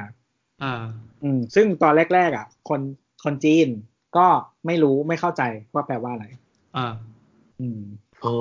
เหมือนเหมือนด่าแล้วไม่เจ็บเงี้ยนะ ใช่ ซึ่ง ใช่แต่ว่าพ สิ่ อง เนี้ย เรื่อยเหมือนแบบ มีลูกหลานเจนถัดมาเนี่ยหรอกปะที่แบบพูดภาษาไทยเป็นแบบเนทีฟแล้วอะไรเงี้ยเขาก็เข้าใจคอนเทกต์เข้าใจบริบทของการ อ่า ใช้ ก็จะเจ็บป วด ใช่ รู้ แล้ว รู้เปล่าว่าสิ่งเนี้ยมันเกิดขึ้นที่ ที่ห้องครัวในร้านอาหารเว้ย ม คือคือคือที่เนี่ย ตลกมากคือคนดำอ่ะ ชอบ คนดำอ่ะ ชอบถูกแบบไปล้างจานอ่ะเออมันเป็นคนดำที่แบบมาจากไม่ใช่แบบ ไม่ใช่เจเนอเรชไม่ใช่เจเนอเรชันที่สองที่สามอ่ะคือเจเนอเรแบบ เพราะเจน คนดำที่มันเข้ามา เออ เจ เจ น น เจนอะไรเงี้ย อิมิเกรนต์ เออแม่งแล้วแบบ แต่แล้วแบบคนไทยอ่ะมันก็เรียกไอ้ดำไอ้ดำไอ้ดำอ่ะแล้วกลายเป็นว่าคนทางร้านนะก็เรียกไอ้ดำไอ้ด อันนี้คือคนคนไทยบูลลี่วะปักนี่วะที่ไปขึ้นบ้านมึง เต็มเต็ม ำไม่ใช่เออแล้วหลังจากนั้นน่ะมันก็กลายเป็นว่าในร้านอ่ะ ก็จะรู้ว่าเวลาเรียกว่าไอ้ดำเนี่ยมันคือคนที่มีนิสัยแบบนี้เว้ย ๆอ๋อ คือกลายเป็นว่าคนเวียดนามที่แบบมาทำงานในร้านน่ะก็แบบเวลาเจอแขกที่เป็นแบบคนดำเอออันนี้แบบไม่พีซีนะโทษที เออ ก็แบบก็จะรู้ว่าอ๋อคนดำที่มาเนี่ยก็คือจะเสียงดัง ไม่แคร์โต๊ะอื่น ไม่ให้ทิปคอมเพลนเยอะอะไรเงี้ยก็จะเรียกว่านั่นน่ะอีดำมาเฮ้ยไอ้ดำมากลายเป็นว่าทุกคนในร้านที่ไม่ใช่คนไทยอ่ะ ก็จะเข้าใจเซนนี้เว้ย เออ ก็คือ มันต้องมีคนคีเอกเบิร์ดขึ้นมาแล้วก็ สร้างสร้างแบบคำจำกัดความเพื่อไปผูกกับความหมายบางอย่างเนี่ย อืม นั่นแหละก็ เออ จริงๆก็เป็นประเด็นเดิมนั่นแหละที่เราเคยคุยกันว่า อ่า จะเหยียดหรือไม่เหยียดมันก็อยู่ที่ว่าคืออยู่ที่ที่วิธีการมองอะถ้าเรามองแล้วเรารู้สึกว่าแบบลูกตาเรามองกดลงไปข้างล่างคำพูดที่มันออกมามันก็แบบ มันก็มาตามเจตนา มันมีผู้ส่งสารกับผู้รับสาร ประมาณนั้น คือเราก็ส่วนหนึ่งเราก็เป็นคนกำหนดความหมายให้มันเองเนี่ยแม้ว่าเราจะเป็นผู้รับก็ตาม อ๋อแต่จริง ๆ มันก็มีประเด็นละเอียดอ่อนอีกอย่างก็คือ เราเราส่งไปอ่ะถ้าเกิดว่าผู้รับสารไอ้ฝั่งผู้รับสารเนี่ยเขาเกิดซีเรียสขึ้นมา อืม อืม ก็คือมันเออเออแต่เราก็พูดไปแล้วเนาะเรื่องเรื่องที่ อ่า ที่บอกว่าเหมือนกับว่าอ่าเขาเรียกว่าอะไรอ่ะ เหมือนเหมือนบางคือมันจะมีมันเป็นมันมีคนที่พยายามทำให้ทุกอย่าง PC โดยการเรียกอะไรก็ตามที่ที่ทุกคนพอใจ อือฮึ ยังไงครับ หมายถึงว่าถ้าใครอยากถูกเรียกว่าอะไร ก็เรียกด้วยคำนั้น มันจะเป็น PC อ่า งงปะ งง ก็คืออย่างเช่นว่าสมมุติว่าเอ่ออะไรดีอะ LGBT แล้วกันง่ายดี อ่าอ่าอ่า สมมติว่าคนเนี้ย บอกว่าอยากให้เรียกว่าเป็นกระเทยเขาโอเคกับคำว่ากระเทยก็เรียกกระเทย แต่เขาไม่ชอบคำว่าสาวประเภทสองเพราะว่ากูไม่ไม่มีเลข ไม่อยากได้อยากถูกนัมเบอร์ ถูกแบ อ่า บประเภทสองแล้วรู้สึกว่าแบบน้อยกว่าผู้หญิงเหรอ อ่า อืม เออเรียกกูว่ากระเทย สาวสาวอินฟินิตี้ เออ เอ อะอไรอ เหมือย่าง นเพื่อนเหมือนเพื่อนเรายินดีจะให้เรียกตุ๊ดมากกว่า เออ อะไรอย่างนั้นอะซึ่งมันแล้วแต่คนไงซึ่งอันนี้มันจะเป็นแบบอินดิวิดวลแล้วนะ โอ้อันนี่ก็ซับซ้อนเออ subjective เนาะ อืมหรือแบบ ทีนี้ บางคน เออเราเรานึกออกมันในทวิตมันก็มีคนหนึ่งเพิ่งทวิตเมื่อสองสามวันเนี้ยบอกว่าอ่ากูไม่ได้อยากเป็น genderless กูอยากเป็น less อืม อะไรแบบนี้ ใช่แล้วก็เหมือนบางคนอย่างเช่น เดี๋ยวนี้มันจะมีคนที่ชอบใช้คำว่าแม่อะ อืม อ่า เออคือสำหรับบางคนเขารู้สึกไม่พอใจ อืมอืมอืมเก็ต คือสมมติว่าเขารู้สึกว่าเขาไม่มีบุคลิกที่เป็นแบบเฟมินีนเฟ ถึงแม้เขาจะเป็น LGBT เป็น non เออเป็น LGBT เป็นเกย์หรือเป็นอะไรก็ตาม เป็นเคลียร์แต่ว่าเขาไม่รู้สึกว่าเขาไม่ได้แสดงออกแบบเฟมินีน แล้วเรียกเขาด้วยคำแบบนี้ อืม เออเขารู้สึกว่าไม่พอใจซึ่งในทางกลับกัน เหมือนคือมันมีคอมเพล็กซ์ของมันมีความซับซ้อนของลักษณะ การมองสังคมของทั้งกลุ่มอยู่อย่างเช่นว่า บางคนรู้สึกว่าการที่มีแสดงออกอะไรก็ตามที่ไม่ใช่เพศชาย มันแปลว่าแบบอยู่ชั้นต่ำกว่าในสังคมเกย์อะไรอย่างเงี้ย อืม เออซึ่งไม่รู้ว่ามันมาจากแนวคิดนั้นไหมที่ทำให้ไม่ชอบถูกเรียกด้วยคำที่เกี่ยวข้องกับเพศหญิง อะไรอย่างเงี้ยคือแบบแม่งซับซ้อนมาก โอเค ซึ่งเหมือนกับว่าพอคือคือถ้าจะทำให้พอใจทุกคนก็คือเรียกด้วยคำที่ทุกคนพอใจที่จะได้ยิน อ่า เออย ากเลยทีเนี้ย ก็โลกของพีซีนั่นแหละ ได้มันเป็นโลกของพีซีไง จริงๆแล้วถ้าแบบ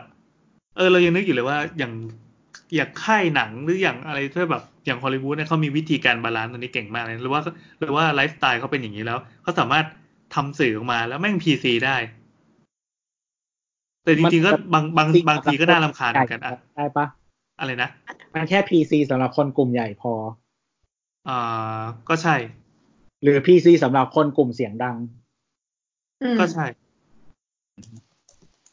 เพราะว่าถ้าเสียงไม่ดังถึงด่ามึงก็ไม่รู้ อ่าอ่าอ่า เสียงก็ไม่ถึง อืม แต่พีซีมันก็เป็นเทรนด์นะ อืม อืมก็ให้ให้ให้ให้นึกไว้เสมอว่า PC เป็นเทรนด์เรากลับมาคุยเรื่องนี้กันอีกห้าสิบปีข้างหน้า ประเด็นนี้มันจะล้าสมัยไปมากๆอ่ะ อืมอืมอืม โลกที่เราฝัน โคตรจริง ถึงเนี่ยโพสพีซีนะ เออใช่ เออใช่ใช่เราเรายังยังสนุกกับการคิดถึงโลกพิโพสพีซีอยู่ เนี่ยเราอยู่ยุคโพสพีซีแล้วเพราะเราใช้มือถือ ไปตามสบายเลยอ่ะพอยัง บอกไว้ เรา มากแล้วเนี่ย โพสพีซี ครับ อืม ก็ โอ ถ้า เค มีอะไรก็ ก็จบที่ personal computer ไป เออก็ด่าโบสละกัน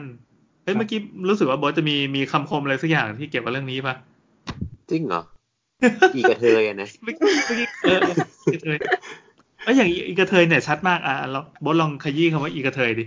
ก็ก็ถ้าเกิดเราเป็นถ้าเราเป็นกระเทยอย่างเงี้ยแล้วก็อ่ะสมมติเราเป็นกระเทยตัวเป็นกระเทยก็บอกว่าเอออีกระเทย มึงดีกระเทย เอ้ย เออ เนี่ยมันก็ไม่ได้แบบไม่ได้รู้สึกอะไรปะมันก็ อ่ะมันรู้สึก คือารแบบ รู้สึก เพื่อนสาวคุยกันปะ นี่ แต่ถ้าเราไม่ได้เป็นแบบ ประเด็นคือประเด็นคือทุกวันเนี้ยพอมันเป็นมีมปั๊บมันกลายเป็นสิ่งที่คุยกันอย่างสนุกปาก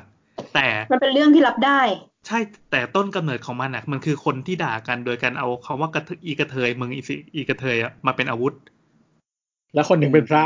ใช่เดี๋ยวเดี๋ยวเราตัดคำว่าพระออกไปเพราะโบสก็เป็นพระเหมือนกัน การด่าอีกคนว่าเป็นกระเทยเนี่ย เราเราเห็นเลยว่า จุดประสงค์ของการใช้คำเนี่ย มันคือการเหยียดอีกคนหนึ่ง จริงจริงจริงๆขอเติมนิดเดียวนิดเดียวเพิ่งอ่านหนังสือมาเอ่อ ไม่ทำไมต้องบอกว่าอ่านมาด้วยวะ แอคคอร์ คิ ดิ้ ดเอง ง แอ ไม่ ค ได้ คอ เหรอ ร์ดิ้งคือไม่ได้ เดี๋ยวโดนด่า เออ เออหนังสืออะมันเล่าถึงว่าการใช้มีมในการลดทอนความสำคัญของของการเมืองหรือของเวิร์ดดิ้งบางอย่างอ่ะ อืม เช่น เช่น สมมุติว่ามีบุคคลหนึ่งแบบเป็นคนที่มีความน่าเชื่อถือมากๆเนี่ยแต่เราก็ผลิตมีมไปเรื่อยๆอะทำให้มันเป็นเรื่องตลกอะ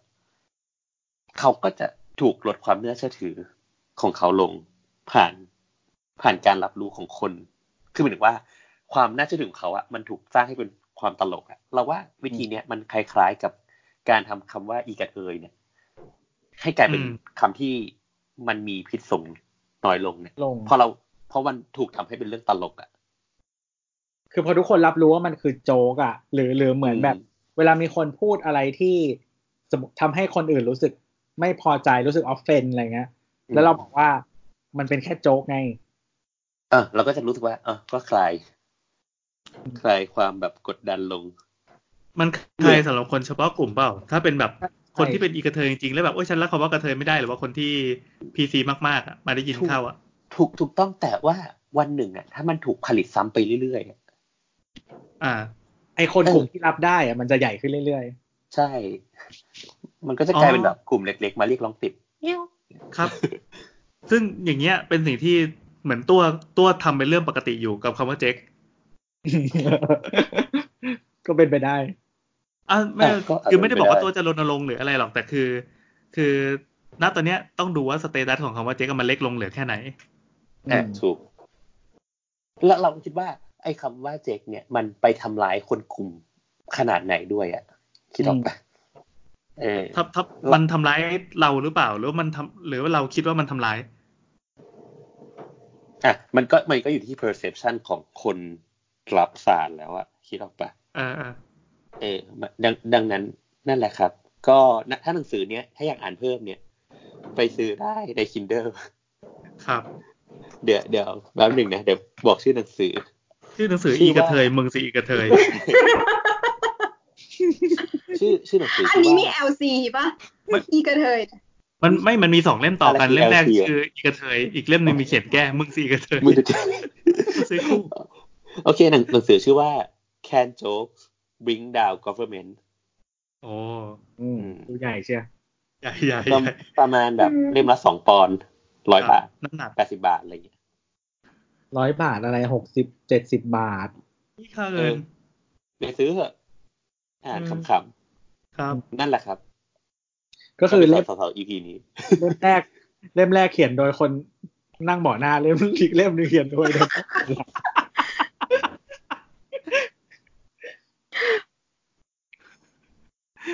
ป่าเถื่อนที่ผ่าน